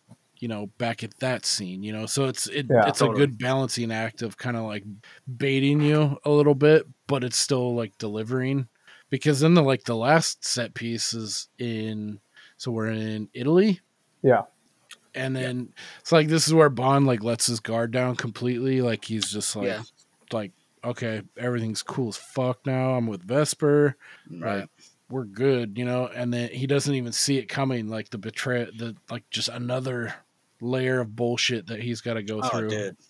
And this shit, like I wondered, like like even for 2006, I mean, this is like pretty dope CG level for bringing that building down. I'm like, I'm trying to think about it now. Watching it, I was like, how the fuck do they actually do that? Like Yeah. with the It looked very practical. and like yeah, Yeah. It, all of it. it. It looks like they brought down one of those fucking homes, like Right. or like one of those like abodes that are on this like key in Venice. I'm assuming because of all Yeah. the water. Okay. That's what I thought. Yeah. Yeah. So There's water, was- gondolas, must be Venice. Yeah. and they also said it several times, but this was my other uh, point of confusion that it might just be me being dumb, but Okay, so this is part two that you alluded to at the beginning. All right. yeah. So Hit it. when when Bond and Vesper start sailing through town in the canal, hmm she looks over and sees the guy with the one shaded sunglass, and she's like, "Oh shit, recognize this guy, whatever." And I even He's had to clearly German. and I had to go look this up in the synopsis because my first thought was like, is that Shafri? Is he still alive? Because Shafri, Le Chiffre. Lashif, because it's his left eye, and if you if you had a clouded, fucked up left eye, you would be in public with sunglasses with one that was, you know, shaded over. So when I looked it up, it said uh, Bond follows Vesper to a secret meeting where she turns money over in cash to a man named Gettler. Who the fuck is Gettler? Am I supposed to know who That's he the is? guy from with early- the eye patch, and his first name is Adolf. well, the guy They're I know the guy He's clearly German. I know the guy with the the shaded sunglass. Was he there earlier with an eye patch? I don't know. This is the first I noticed of him pop up here in the, the It final seemed act. it seemed unnecessarily confusing to show a guy with a It- fucked up it did, yeah. left eye. Yeah. It Maybe they were think it trying to red herring or throw you off with Le Chiffre having a fucked up eye too. Like, I don't know. I didn't really think about um now that you bring it up, I didn't think about it with the eye, but that uh I don't know why I just never like I just accept Le Chiffre is dead and like this we've we've moved on Yeah, I with the did movie. too. But um it is very confusing because I still couldn't tell you. I don't I, I I've watched all of these movies a, a, several times and that character I, I don't know. I have no idea. Yeah, know a bunch of shit it. happens here, like where like they get the winnings and it's supposed to go back in the treasury, and a guy comes to sign off for that, and then Vesper, Right. and then Vesper's like, like they're they're about to embark. Her and James are about to embark on some fucking river cruise tour, fuckathon, Mm-hmm. and uh, she's like, I'm gonna go get some supplies and sundries. Um, and she takes off, and that's when she's making the play of like, now I'm funneling this back to uh, this these crooked fuckers. Um, That's so arrogant. That's screw off. Yeah, and, and And all so that there's all a that made scene when- sense. But it was no, I did too. Yeah. I guess that's kind of like summarizing where we're at. But I, I don't know. I, I kind of just took that guy as face value, like bad guy. Just a money man, just an in between money guy, basically. yeah, like working. 'cause for I didn't- yeah, Mr. I White don't was know. working with, like Right, right. just generic. Well, she leaves him that information too. You know what I mean? Yeah. He, so how does Vesper he, leaves that. how does he know he doesn't he get a call from like MI6 and they're like the fucking the the funds haven't been deposited yet like what's going Oh, on yes, yes. That that he he. So the like, whole it, fuck he goes, follows her, gets her there, and then the part what I thought you were gonna say, Steve, because this always confused me forever too. Uh, not just that guy, but the whole ending because they bring up there's it just feels like such a crazy information dump that lasts like 20 minutes of the movie. yeah um, because you know he thinks Mathis is a bad guy, Yeah. and then Right. she and then she's like, "Well, it turns out it was Vesper this whole time." Uh, you know, so Mathis is clear, and he tells her, "Nope, fuck no, we don't know that. Mathis could still be a bad guy just because you know she was." But what was always confusing to me was how he he got all that information to get to Mister White. And then that's when this time around, this is one of the first times I noticed it, but M says that line again to him. She's like, Vesper, she knew she was probably going to her death. Like she made a deal. She's like, Do you did you ever wonder why you left that room that night alive after Mr. White killed Le Chiffre? You know, it was clear that Vesper made a play with the money to get them the money back in exchange for your guys' lives and so he and and then uh, he also tells M he's like she knew I would check her phone like she left her phone there she knew I would look at it and she's like yeah Vesper knew you would do what you do and then he goes into the phone and then that's uh when he through uh, Vesper's phone he finds that email and it's like for Bond or for James Yeah. and then it's Mr. White with Mr. White's number Yeah, here's Uh, here's my problem with that because I heard all that too, but from Yeah. from Vesper's point of view, they still didn't have the password. So when he's when he's convalescing in Italy, she goes Mhm. there. I don't think she made any deal in the in the torture scene because from her point of view, all all she's trying to do is save her boyfriend by getting the money, right? right So when she goes to Italy and, and he's convalescing, she's still just trying to get the password from him. Right. See, I think I thought she won. I think she made a switch. I, I think she really did plan to be with him. Uh, Bec- and I think that I think part of the I don't this could just be more uh, bullshit, but I think that's also kind of symbolized in the movie when he specifically they mentioned the love knot, right? And he's like, "You're not wearing it anymore." And she's like, "Yeah, you know, it's a you know, I've realized to to let things in the past be." Or so she says some shit up about that Yeah. because before she always had that on, and I mean that could you know just movie nonsense bullshit, right? Well, but I, I think this that's the play in the story. I kind of took it differently as he knew that she had a dude, and so she Mhm. took it off like I don't want him to think I have a dude for whatever reason. I I want to agree with you, Jon, but the reason if that were true, then why did she sacrifice herself at the end? Like she's like cuz there's a distinct point where she's like fuck it, you know, and she starts Right, screaming and she there. lets all of her air out like and, Yeah, and yeah. even before that too, she fucking pulls the the like cotter pin that's holding that fucking Yep. like she he could have opened it right then. So to me there's a sense of guilt. I mean, obviously she, she yeah, clear. Yeah, that makes face sense. it. Yeah. So, but then it's more confusing because then it's like, okay, if her play was like, was she just playing that organization by telling them, yeah, f- fuck my boyfriend, you know, whatever that I have on the side, not James. Um, I'm going to give you this money and you spare James. hmm But if she did that, then why w- why was she so quick to kill herself or like let herself go? Yeah, that's a that's a good thought process. I, I Because uh, before, otherwise it would be like, okay, you save my my other boy, my real boyfriend, not James. Mhm. You save him, and I'll give you the 150 million. right. Then why would they leave James Bond alive? Like Sure. he's this big threat. Like wouldn't they have? I don't know. I just know that. Well, and the other reason I bring it up, right, is because I mean that's what M says in the movie. Yeah, she says, "Don't you don't you realize she did that and saved Right. you?" But Right. Well, maybe maybe I'll contradict myself and go back over to Jon's point of view, where maybe she did actually start to fall for James, and she just felt so bad about it. She's like, "I'm just gonna fucking kill myself. I don't want to go back to my." Just in this triangle. yeah, that obvious. yeah, that's that's the third option for sure. But it just seems so like weird. Like you're sure. you, like that seems like a, a betrayal kind of thing that you could explain away. Like if you got out of it, you know, like yeah, you could explain it. You could be like, "Yeah, I did have a boyfriend, if I could tell you about, but I fell in love with you, and fuck him. Like I, I do really like you, and I'm alive now, so let's go." Yeah. But it, it's like, yeah, like I, I guess that part's a little more uh, that I have an issue with, like her just being like, "Fuck it." You know, even even before the end, because you see him, he kicks open that door. Like if if she would have held on a little bit more for air, she could have got out. But it's before Yeah. that when she pulls that pin Yeah. and that drops the That's like that seals her fate.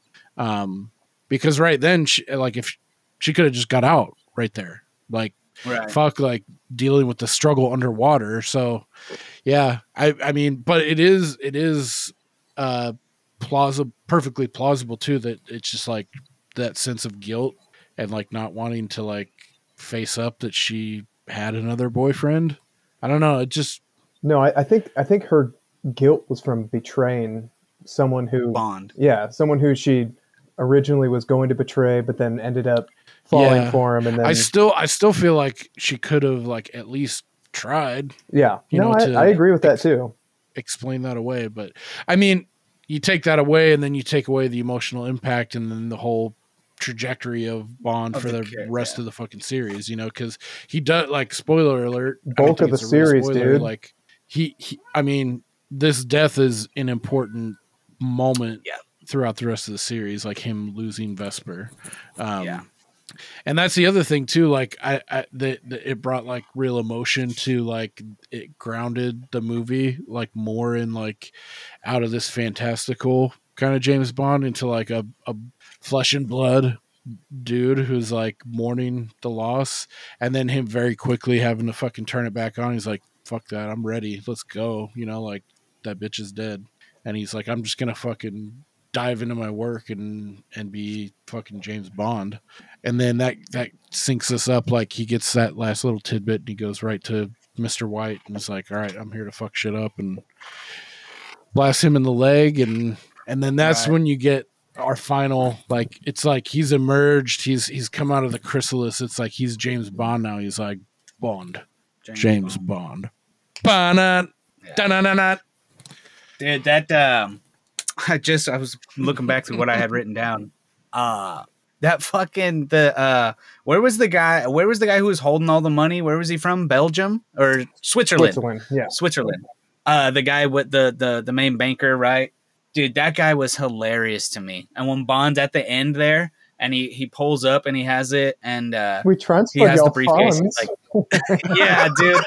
and he, he tells him, he's like, oh, I, was, I was expecting you to show up with chocolates. and then the, the guy looks at him and he's like, oh, not today. and then like the way Bond looks at him, he's just like, fucking weirdo. It's a corporate kiss, but man. you Swiss fuck. Oh, dude, that, that guy was hilarious. Not today. um i guess in the interest of like since we're skipping over um quantum of solace do you think there's any way we could like nutshell it in like 30 seconds before No, we I, jump I into kind of want to watch it. do you? yeah, you you should watch Okay. it. You should watch it. okay It's, me- a, it's, It- it's not bad. It's it seems like it, I mean it really it it is, and this isn't giving anything away. The Quantum of Solace happens like literally like end to end. It's like two big ass movies cut in half, basically. Yes. Like you pick up immediately from the end of this movie right into Quantum of Solace. So Okay. um it's kind of to me it's like a side quest movie. Um and then you come back into the main story at Mhm. Skyfall. Um, I think you'll li- I think you'll like it, Steve. I really do. It's uh I had some issues with it initially off the get-go because it was I didn't like they used a lot of CGI in that in that one. There's a couple of there's a, a lot of sequences and it just something about it at the time I was just like, "Nah, that's not James Bond. That just that feels weird." Yeah. And then um it was one of the first Bond movies. It's less than 2 it's like an hour 40. It's a it's a short movie. Oh, really? And Huh. yeah, most most Bond films are you know easily two plus hours. Yeah. Um, and this this one is this one it's a lot shorter. Uh, and when this one came out, I, I, this was that was what 08, 09? So Yeah. I would have been you know like uh, nineteen at the time. Like I was just like, man, fuck this. It's not you know it's not a Bond movie. It's fucking under two. hou-" Like I just had this weird view on it. Yeah. And then you know you get you grow up, you get older, and like going back and watching it, and it's really not it's not that bad of a movie. I didn't. I'm not a big fan of the villain. I think that uh, the has a villain's pretty a big hit. fucking weasel. Yeah, um, that that aspect of it was a little hard to deal with, but it's it's it's still a good movie. Okay. I do like good to know. uh I'll check it out. I guess I'll wait till Sky we we get into Skyfall if I if I we we do like a little one minute gloss over like uh, Cliff's notes of Quantum of Solace, but yeah, That's it's not a de- bad idea. it's definitely a, a, a side quest type of movie, and I I didn't want to dedicate an entire episode to it, but I For sure. agree it's it's one that um upon like rewatch and like revisit like these years after, it's not as uh lambasted as it was because I think there was such high expectations. I mean, you think about Casino Royale and like how groundbreaking for Oh yeah, like just a film in general, how good it was, and then also for a Bond film, and then so I mean there was nowhere except like you know the stratosphere for the expectation level to be for the follow up to that. And I think that hurt it because I mean it's not it's not Casino Royale, um, Mhm. so that hurts it right off the bat and having that kind of expectation. But I think if you think about it, like now seeing all of like the entire Craig era films as a whole, um, it's an interesting story. Like I like the stuff Yeah. with Mathis and him um, Mhm. a lot. Like made me respect him more. But yeah, the villain is kind of shitty, but yeah. I like I like his just desserts as well. But yeah, it, it's nowhere near as bad as people crack it up to be. And um, yeah, just for the interests of like not wanting to dedicate an entire episode to it and just like the flow. Um, yeah, I think I think we can slide into Skyfall no problem right after that. But yeah, Yeah. for you, just like on a personal note, if you wanted to go into like watching the whole series and having a perspective of the Craig era, I think it is. It won't hurt you to watch it. Yeah. Yeah. And there are key pieces too that come in from movie two into movie five. You Yeah. know, so um, and it's not a crazy long watch either. You know, it's one that we could honestly, uh, but on this sky, like you're talking about in the Skyfall episode, Steve, if you want to watch it, uh, you know, watch it, and then we can bang it out in fucking ten to fifteen minutes, just like this is what it is. Because it, it to me, it does set up Skyfall nicely. It does. Yeah. And then Skyfall to me, Skyfall is like even though it's it's still a Bond film and it's and it's in this uh, Daniel Craig era, I feel like it it it's like another it's another jump into Definitely. uh you're in a different plane, you know, kind of to sound kind of fucking hokey about it, but um it's still it's got that that new style that kind of more Bourne gritty like fast action like uh kind of thing but it it also has an uh an an undercurrent of uh like looking into the past and then like getting to know like James Bond the person more instead of like the mantle which I like about uh this series like as it concludes like you're more focusing on the person and not like not- not the mantle um which All is right. what I, I I liked about this guy's run but um cool Do you mind So if I that'll- yeah, share put up a couple quick pieces of trivia, and then I have my favorite Cunty review? yes All right. So uh, there was no shortage of trivia about this movie, most of which I found Fuck to be increasingly boring and uninteresting. Mundane.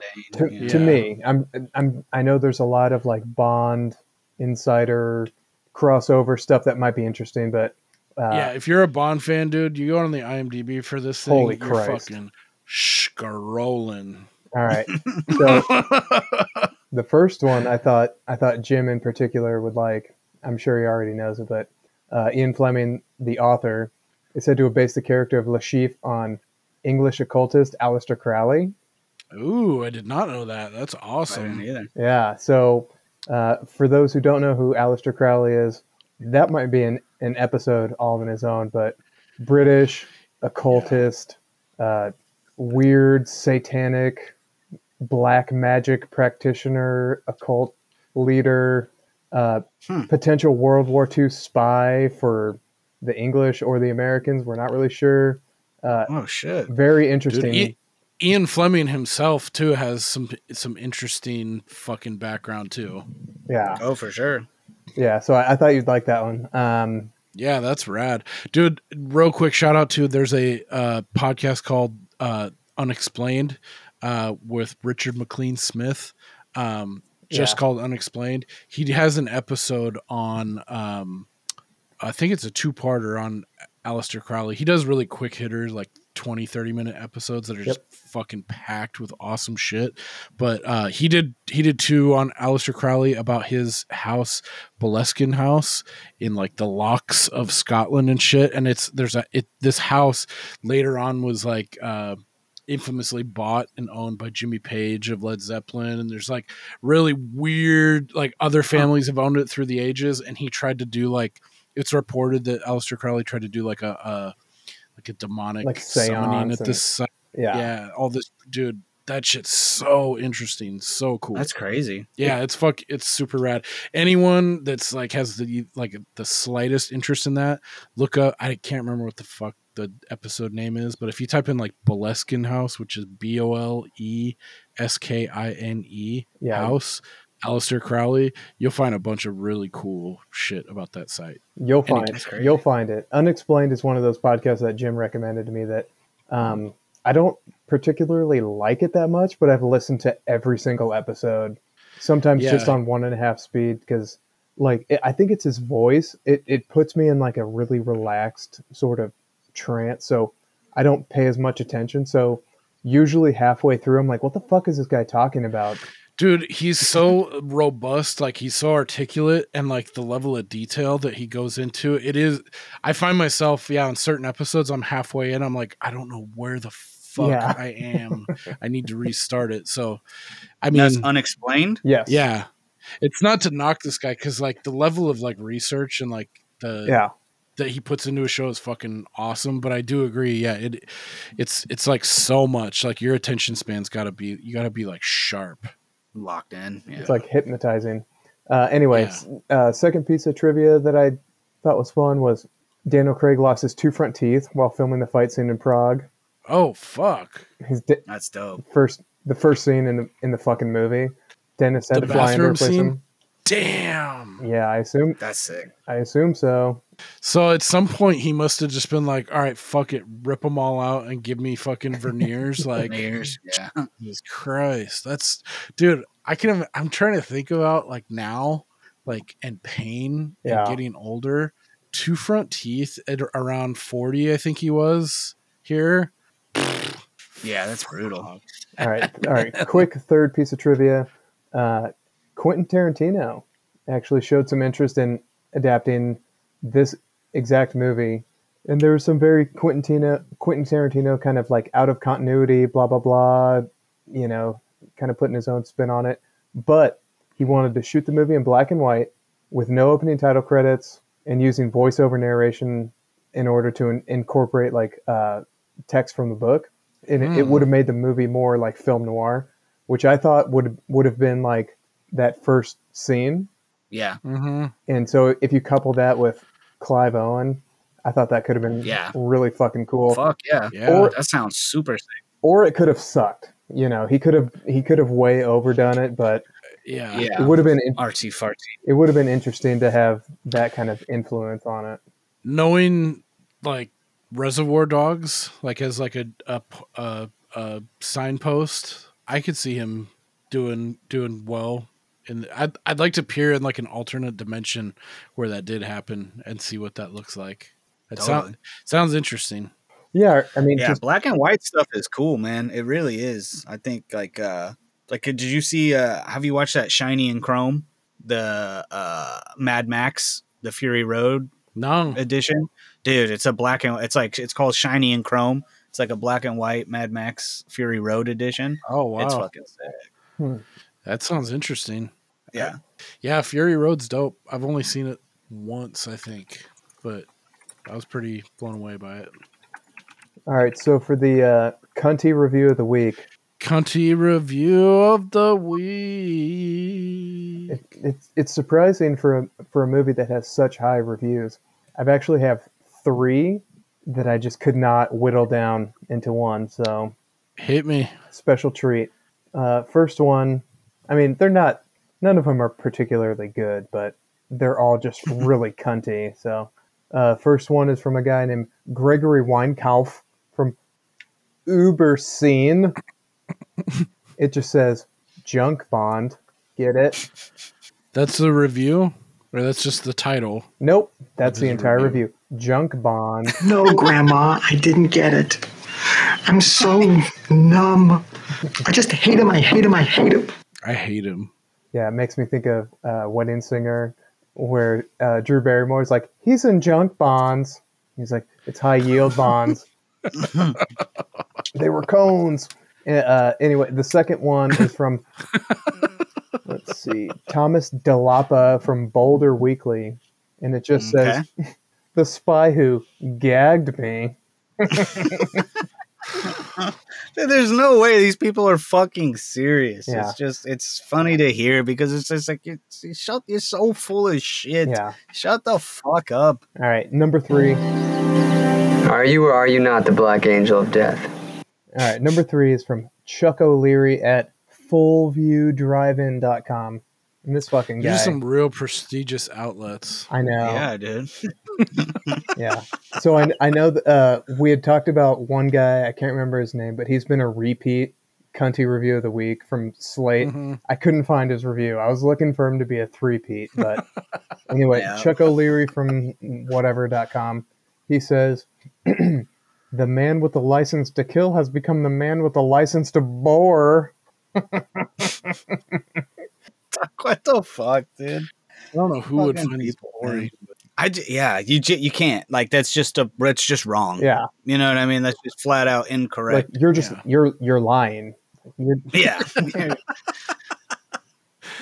Yeah, I feel like I mean, for as as Bond film as this is, like I've I've sat down and like my wife has come in like two thirds of the way through, quarter of the way mm. through, and she she's sat down and and watched it. If I'm watching like some trash or like some really slow, boring shit, like she's Mhm. like invariably like five, ten, maybe 20 minutes, like, eh, you know, how much, how much longer, you know, like, but Yeah. it wasn't the case with this one. So I, t- that's high marks to me coming from her, but Fuck yeah. um yeah i just it, I- feel like it's pretty accessible i mean you do have the action stuff and that's that's in there so i i, I think you could just get any like regular fan of like action you, like fuck if you like die hard 2 Yeah. you'll be fine um but also i think it, it kind of it downshifts like perfectly you know like in those spots when like the tense poker play and you know like there's there's moments where shit isn't just blowing up left and right you know that you Yeah, can totally. buy into so I really liked how this one too. It didn't. There's like, there's a. I'm I'm thinking specifically of like a scene in Skyfall. There's like multiple times where it's like, uh, it just is so obviously a fucking ad. Where it's like, oh, they were. uh, uh we just lost the VW Beetle bug. Uh, The 2017 VW Beetle bug out of the back, and it's just like, Jesus Christ, dude! Like, there's just so many. It's like it kind of gets a little heavy with that later on. yeah And I really like in, in Casino Royale, it's like other than the fucking watch, which really doesn't, you know, like uh, the Yeah, Omega watch there's none and of that, that laptop. Other Yeah. other than those two things, there's there's really not like a, any product push at all. yeah And I that I really like that aspect of it a lot too. Yeah, that's a good point. I mean, they do a lot of things like there's like you cold open like into the black and white and it changes into Mhm. color. Um Right. you know, it's it's it's they I think they did everything right and they just nailed it like home run for a first Yeah. Bond film, like your first foray into not only a new character but like it, it's even like the film grain like the film stock feels like of a higher quality and it's like of a different and Totally. like the obvious thing too is like they they completely like in this one there's there's not even q. There's no funky gadget to be had. There's no funky like fucking every everything he does to get out of a situation he's like facing it head on usually with like blunt force like is his like you know he's a blunt instrument. He's breaking through a wall of drywall you know like to put it on the nose but he's like each situation he's in he's kind of just like rolling with it and reacting and going with like the best decision he think he can make at that point and not relying on like a watch that has a laser on it you know and shit like that but um not to knock goldeneye and like fuck i love q you know he's awesome. Totally. uh what what was his name? Llewelyn? Dominic? Or uh, i don't know what his real name is. Something something llewelyn Uh, the guy that yeah, I, I don't know. but he was the one he had the longest run, right? There was Yeah. no other character that he was in fucking like out of the 30, I think he was in like 25, 26 of them or some something absurd like crazy number. And I like in in Goldeneye they balance like the humor and like the seriousness of everything like perfectly. Like when he's like, "Oh, what's that?" and it's he gets up to the big fucking sub. And he's like, "That's my lunch." Like he thinks it's like a gun or a fucking rocket pr- propel grenade like disguised as a fucking sub sandwich. Like, Right. uh, but yeah, there's none of that. Like they completely strip that down in in Yeah. Casino Royale and like uh you know for as crazy as that parkour scene is though like there's a lot of wild shit going on there it's it, it's they play it pretty grounded like in reality like i could buy this like Totally. being closer like the closest representation um Yeah. of like a reality but yeah they, it, it does get played up You're I mean- Steve. Oh, my bad. Yeah, that that parkour scene just made my knees hurt watching the whole thing. yeah, dude. the- yeah, dude, my like- chest. Sometimes, like when he fucking just like hucks himself and he like bangs and like he's just like latching, like I- latch mode, dude. Some of those look really rough. I would to, have like, the I would have given up a hundred times during that chase. yeah, right. Damn near every step of the way. Yeah, It's like, oh shit. Yeah. Well, he got away. yeah, that's the other thing too. Like if you can, if you combine, look, I don't know what period of time, but there's definitely like two days here, or like he had a really rough fucking 36 hours, like right Yeah. here, like particularly probably centering around like the poker scene, like Definitely. fighting the stairwell, poisoning, balls maimed, your whole shit rendered blue and black. Like Yeah. that's what I was like, dude. How long is he convalescing? But before he like fucking gets down with Vesper, I was like, because those boys, man, they must have just been Nah, yeah. fucked, man. Well, when they were cutting cutting the seat out of that wicker chair, I was like, what what the fuck could they possibly be doing? You know, I think that ties back to like some like Jesuit like uh, or like like early Catholic shit. Like they used to like do that in order to verify because I Prevent there- masturbation. no, I think there was something about like like um fuck. Someone call in if I'm off about this. I may be talking way out of school, but I think there was a period where like like women were trying to like like come across as masculine and like hide themselves because they wanted to get higher in the clergy, but there's only like certain there's a, there's like a threshold before and then it's like you can only be male and be like a fucking bishop or a cardinal or whatever. Mm-hmm. So they used to do that I think, in order to test if you had a fucking Johnson or not. Like they would cut out, but they wouldn't whip you with a fucking like a bell end like piece of They'd just go rope. down there They and would just go down there and look blood. and see yeah, what why flops not down. just like why not just look? that's what they would do. They would just look. They wouldn't. Okay. But it that that reminded me of that. Like Yeah. just offhanded fun. Yeah, I'm fact not, uh, history. Yeah. The only other thing I have written down that I wanted to bring up is I am not a car guy at all. Like when it comes to, but that fucking Aston Martin, dog, that car was so fucking The sick. 64, the one that he won off of Dimitrios. Yes. Yeah, that- God, dude, that car is so fucking sexy. Yeah, that was. Oh, I thought you meant the wagon for sure. the one he gets The end one? Yeah, The end one's nice too, but Yeah. that dude, that that silver one because he's you know the Aston Martin is another car right that's in a you know Bond. A, That's one thing lot. they could not get away from. Like right. that'd be like sacrilege. But it was just sick, dude, to see like, oh shit, that's the car. That's the fucking car, dude. He pulled it off of a guy in a fucking card game. Like, what a fucking Bond story, dude. Yeah. Oh yeah, this is my car. I, I got it off this guy in a fucking poker game. All right. Speaking of oh, poker, Oh, poker, you're his wife. Hey, you want to come over for a nightcap? I got I have two poker questions for Jon. Yep. One, the first time you watch this movie, were you also expecting the the ultimate poker scene to be the last scene of the movie, or was that just me? I did, yeah. Okay. No, I did. I thought that for sure.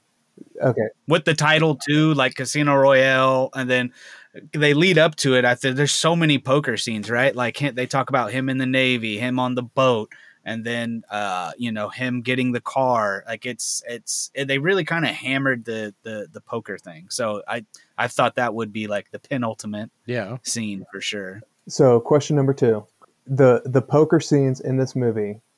Does this make it a better poker movie than Rounders? Yes or no? Fuck me. Because I love I love that movie so much. I don't. I wouldn't say it's a better poker movie than Round. I do like the hand, like the way.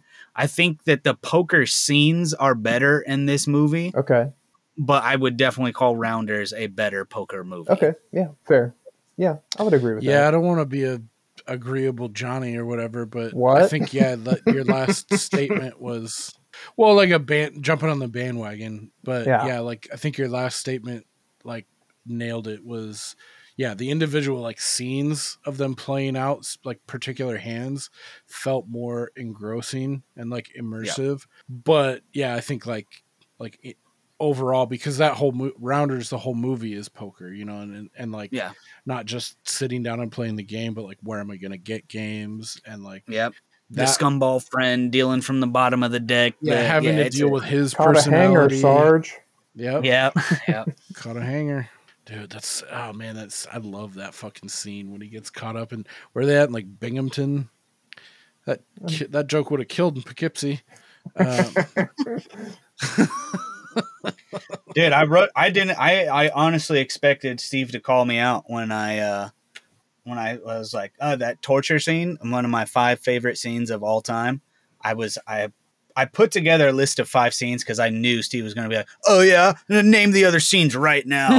so I was like, "All right, well, I got to have some scenes ready." I so gotta rapid real fire quick- I don't sound like that. Yeah. uh, drainage. There will be blood. Oh yeah. Drainage, Eli. Drainage. Uh, True Romance with uh, this is the um With uh Walken and the Yep. eggplant. yep yep. Do you know that one, Uh, Steve? I, I haven't Have seen, seen- either of those.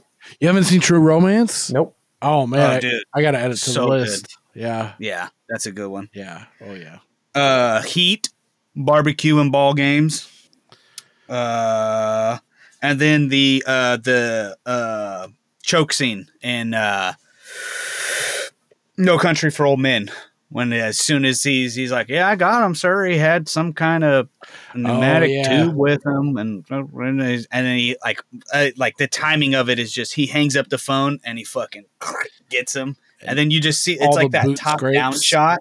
Yeah, Oh, dude, it's like that white floor, and he's just choking the shit, and then you just see the marks all over the floor. You get a little bit of that Yeah. in Casino Royale Yep. when he chokes out. That it it harkened back to that too. But then I remembered I was like, man, it's so more so much more hardcore Yeah. in Yeah, oh, yeah. No Country. Like you feel every breath escaping you in that scene. dude, that one's intense. What's the baseball and whatever from Barbecue and ball games from yeah. Heat. Yeah, what's that? That's when they. That's when he sits him down, and he's like, uh, they haven't. They they've been chasing each other the whole movie. Is that where they sit down at the end in the restaurant where he Yeah. fucking takes the exit when he just fucking should have just kept going? Like No, no. This shouldn't- is when he sits him down in the and they sit. He's like, let, let me buy you a cup of coffee. And they sit down and he asks him, he's like, you ever think about doing anything else? You know, living oh, a yeah, normal yeah, life. Yeah, yeah. And he's like, normal? What's that? Barbecues and ball games and shit? And he's like, nah. like it, it- that scene between those two, uh, it's just so fucking good. He's like, I have this dream where all of the victims are around and they're just balloon head bodies. It's like, what do you think that's about? Like, "Uh, not having enough time. Like it's just it's just that that whole interaction when they sit down is so fucking good in Heat. Have you seen Heat, Steve? Yeah, I've seen it one time, not too Once. not too long ago. Okay. That was one of So good. Robert De Niro and Al Pacino in that scene is just fucking so good. that that used to be one of my favorite go-to movies to piss Jim off when we were talking about movies. I'm, like, I'm never I've never even seen Heat. Like, oh my god! He's- Dude, Heat's so good. Damn. Yeah. It I is good. re- I haven't flashed back to that in a long time. Jimbo Chain showed me that movie. Really? Yeah. Damn. I really I like didn't that. I hadn't seen it. that director is really fucking good too. He's he's pretty much like a, a can't miss guy. Michael Mann, who did uh, Heat. He's done. Uh, what else did he do? He did. Uh, fuck. What's the one with Jamie Foxx and uh, Collateral. Tom Cruise? He did Collateral. That's a good one. Collateral's fucking awesome. Yeah. Hey, homeboy. I love that scene when he gets his briefcase back from those like thugs. you know I've, what I'm uh, talking I've never about? seen You It's a never- good one. dude, Collateral's awesome. It's he also did uh what else has Michael Mann done? He did the Mi- Miami Vice reboot movie with Jamie Foxx and um Colin Farrell, which I think is it got a lashing at the time, but that's actually a solid movie. It, it's actually pretty rad. He also did Manhunter in like '88 Mm-hmm. with uh the dude from CSI, the main guy. I can't remember his name. Uh, William something. Uh, Last of the Mohicans is on his credits too. oh, really? No shit. Yeah, that's Daniel. Producer. Daniel Day Lewis. That's a good one. That's a really good one. Um, yeah. Any anything Michael Mann's made outside of the Keep, I would say, is fucking like god tier. Awesome, awesome film. Um, okay, cool. So that'll put a pin in uh, Casino Royale. High praise. So good. Yeah. It's a winner. Great movie. Put it in the win Appreciate column. the recommendation. Looking forward to uh, Quantum of Solace, even if I have Cool. to watch it it. alone. I can't wait till you get to Skyfall. So tentatively, Skyfall is peak, yeah. tentatively we'll have Skyfall sometime next month, and then we'll continue on to Spectre, and then we'll wrap uh, the Daniel Craig era bonds up with No Time to Die, which was released 2021. I remember that, Yeah, that that fucker with COVID, with COVID. It got delayed like fucking seven times. A like- bunch, yeah, because it was supposed to be. It wasn't it supposed to be like 2019. yeah, It, it was like a two year delay. and then it ended up being like I think it was the same day like Amazon came in and got Prime rights to it. So I want to say it was like remember when like Mortal Kombat came out with HBO and like Wonder Yeah. Woman they did same day release during COVID in theater and on if you had subscription. Um, yeah, I think they because yeah, I'm pretty sure they did that because I watched it like no less than like a week after it released in theaters. I watched it at home. that might be the first movie I watched uh, after COVID. Now that I think about it. you were you able to call, catch that one in theater? Oh yeah, yeah. That was when they were. T- it was crazy, dude. They were only selling like every other row. Right. So like, fr- if you think about it from the front, you couldn't. There's there was fucking no one could sit here, and then it subsequently moved all the way up. Right. And then there had to be two seats between every fucking group of seating. So like you could max people you would have in a row would be like five. So me and my wife buy our seats. Now there needs to be two seats on either of us Right. for, uh, that that could be sold. It was fucking ridiculous. But I knew I had to. I was like, I'm not gonna. That's That's just good science. yeah. Dude, Casino Royale was uh, that was a, just such a good movie for me, and the idea of like not seeing the end of it in theater was just crazy. Yeah, I wish I could have experienced that one in theater for sure. That would have been like an end game situation for me, I think. But um, Totally. yeah, I re- fuck. I like. I can't wait till we get to that point too, because we haven't. You and I haven't talked about that one, Jon. Uh-uh. Uh, no time to die. So I'm really, really can't wait till potentially looking like we'll be in like June, beginning of June. We'll talk about No Time to Die. But yeah, I, Word. I uh, I'm looking forward to that. Um, yeah, that was one thing about COVID I like too because I don't fly a ton, but I happen Mhm. to be f- needing to fly to out to Indiana when we were looking for a house, and it was the same deal, but it was on an Oh. airplane, so it was fucking awesome. Oh yeah. Totally. and I'm sure Steve, you can elaborate on this with Oh, your God. travel and and your vo- vocation. It's like It was the best. what was it? I flew like Delta, and it was like tits. I got like I, I paid a little extra for like just above coach, so like like business plus business or- minus or business plus or whatever. So you get a little Coach bit, a little bit more leg room, nicer chair, fucking TV right in front of you, stream Yeah. whatever the fuck you want. And it was like, yeah, it was like two, two in front, two to the right, two to the left, two to the back. Dude, there was like on a big ass fucking plane to Atlanta. It was like, fuck, maybe 25 people on this plane. yeah. Dude, Damn, I was that's crazy. living, man. Yeah. I was stretched out at one point, like like on three seats, like just propped up, like I own the fucking place, like Lounge mode. dude. And then I flew later after my grandfather passed. I flew like way after like everything had died down. Packed Mhm. packed sardine Yep. plane. I was like, Fucking fuck this. I was like, I'm never flying ever again. Um, How often are you flying, Steve? You monthly or? Uh, these days not so much, but before when yeah, you were at your peak, how much like peak grind? every every month. Yeah, multiple times. And Damn. during COVID was the best, especially on Southwest Yeah. because Southwest no middle seat, so Mhm. Right. oh, it was just ideal. There was a, there was Yeah. there was a time where I flew to San Diego round trip. It was fifty eight dollars round trip, and Jesus. Damn. and there was maybe 30 people total on each flight it was it was unreal That's awesome. Yeah, that sounds great. I got to go to Vegas in August, and I just it's like fucking three hundred and fifty dollars for a flight, and I know it's just gonna be jam packed. I just Yep. At least it's What- only like an airline? hour, hour and a half trip. uh, I usually go Southwest spirit bro Spirit. Yeah, from uh from where you are to Some las people fear it. vegas Some people fear It's it. an Spirit. hour flight. Some people just won't go near it. go to googleflights.com spirit from where you are to las vegas it it should be very cheap Okay. Shout out to Ghostbusters 2 soundtrack. i mean th- it's it's it's uncomfortable but it's a short flight yeah. Ah, piece of delivery for robbery homicide.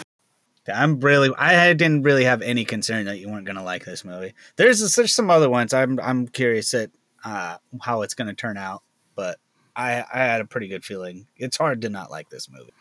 Yeah, this this one's definitely top tier Craig era for sure. Yeah, you would you would have to really be like an insufferable piece of shit to not like this movie.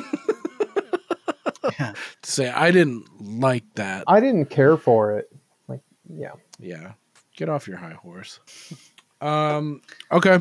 Well, yeah, that'll do it for Casino Royale. We'll have Staring Jon back for subsequent Bond entries uh, in the Craig era. Hell If you guys have any questions or uh, opinions about what we said about Casino Royale or Bond in general, you can reach out to us at wax at waxingtheporpoise.com or either of our socials. Twitter is at waxing the porp, Instagram is waxing the porpoise.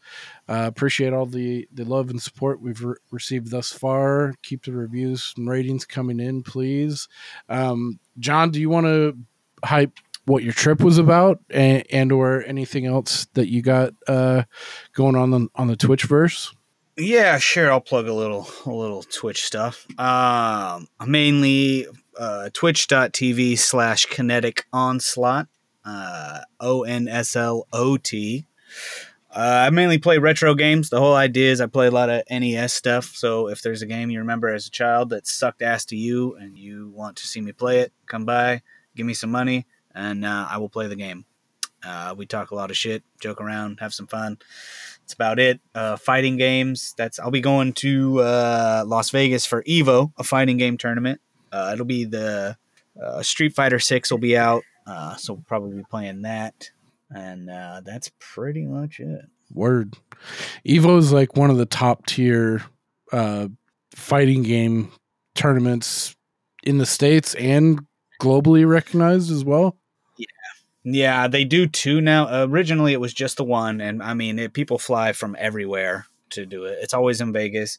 Uh, they started doing Evo Japan now, so they have uh, Nice. They do a tournament in Japan. Uh, it's mainly like anime fighters and shit over there. Uh, like Guilty Gear and stuff yeah, like that. Guilty Gear, fucking Dragon Ball, uh, that shit. Fucking cheat codes. Cheat codes. How many years have you you've been doing Evo for fuck since like when? Since 2012. 2012 was my first year. Haven't missed a year since. Nice. It's fucking the time. It's my Christmas. It's my absolute favorite thing to do. I was it always thinks of uh what is it uh Kingpin when when Woody Harrelson brings in uh what's his fuck uh and they go into like the bowling and everything's all like fucking lit up at the end. He's like Yeah. he's like Ishmael, welcome to my church. That that's like what I imagine like when you're rolling out onto the carpet and everything's all set up like Oh, dude, it's it's uh, Ian, uh, my my best friend. First year we went out there, he came with me, and it was like Thursday night. They had all the booths set up, all the consoles set up, the stage set up, and it was like the first time I walked in and just saw it all. I was like, "Holy shit!" And I'm sitting there, and he's like, "Hey, this is your shit, dude. Look." I was just like, "Fuck, dude, it's crazy." Yeah. it was just it's yeah, it's it's awesome. It's a good time. Do you think it's like uh it's kind of hit a plateau or do you think is every year is it kind of getting ramped up? I know it's probably weird with like COVID kind of like with everything kind of threw a wrench in the spanner to keep it English. Um what do you think? It's gr- uh, I I saw some wild ass stat where it's like they had like a seventy five percent return rate uh, of people. So like the the first time people go, like they the multiple years they go, it was like some crazy high percentage. Damn. And uh, every every year it's just bigger and bigger. Every, every year, Nice. it's like more booths. Uh, the only the only like knock about that I would say is it's it's now become more geared around uh, the people that are coming there to watch the tournament and and sell shit. Gotcha. where, uh, it's kind of become like this spectacle where it almost feels like the the the fighting game tournament has kind of taken. It's like now there's like companies plan their fucking releases around this tournament. You know what I mean? They're like, oh shit, we'll announce at Evo what the next game's gonna be or the Right. DLC. So it, it's it's become a it's become a pretty big, pretty fucking big thing. Wow. So it's more it's like with anything that catches on, it's becoming less about the thing and like how we can um exploit Monetize it. like the popularity of the thing. Totally. Right on. But well, it's still a good time. They have this crazy arcade setup. There's like this whole ballroom you can go into, and it's just every fucking arcade and pinball game you can, you can think of just out there. It's sick. that's awesome. Sweet. When's that going down? That's like every fall, Augustish. Or? August. Yeah, it's it, it used to be the middle of July, but now it seemed it, the last couple of years it's been the first weekend of August every year. Word. Cool. So yeah, I'll I'll put uh I'll give a link to your Twitch stream in the uh in the show notes. Check out Kinetic Onslaught on Twitch. Um Hell of a time. yeah, thanks. As, as always, having you on's awesome. If you're down at the Mandalay Bay, check out the Stephen Paddock Suite. Stephen Paddock. Suite. Oh god. I wonder if that's like a thing like people are like, uh, I want room 418 or whatever like or if they like boarded it up and like it's like it's like what is that? room 2 Oh, is that the guy who uh the the guy who shot? Allegedly shot up the uh, country concert. That's right. That's right. That's right. Yeah. The only bummer is that uh, Maybe I can get Jason Aldean survived. That's the only shame. Jason Aldean. here. like that short money saving drive. Yep. That fucking guy. Take that short money saving drive. Fucking Yep. false flag, right? Don't get me started, man. Oh fuck. Pretty interesting, man. I have the documents. Um, All right. Well, bye. alrighty. Uh, we have uh, devolved. yeah. So, what's that? We have devolved. Yes, we have. Um, I think I have that somewhere. Uh, oh no, where is it? Symbology. You have D. You must mean rail. symbolism. Unrealized idea. Unrealized. Symbology. All right, yep, that's gonna do it for us. Uh, thanks for tuning in. Appreciate you. Appreciate the love. Uh, we'll be back again next week. Tentatively, we're gonna do a, a part four, volume four of the Coors Light Chronicles. Uh, is what we have planned. Uh, so we'll have Dick Dog back on and a surprise mystery guest. Um, getting into some choice nugs of of those have, who have listened to previous volumes of the CLC uh, who have come to know and love uh, Dick Dog. We'll get into some some happier times and some fun anecdotes. It'll kind of be a free for all, but um, yeah, if if you're a fan of him, I, I think we'll ha- we should have a good time. So um, yeah, check us out next week. Uh, thanks for tuning in and take her easy. Zombie,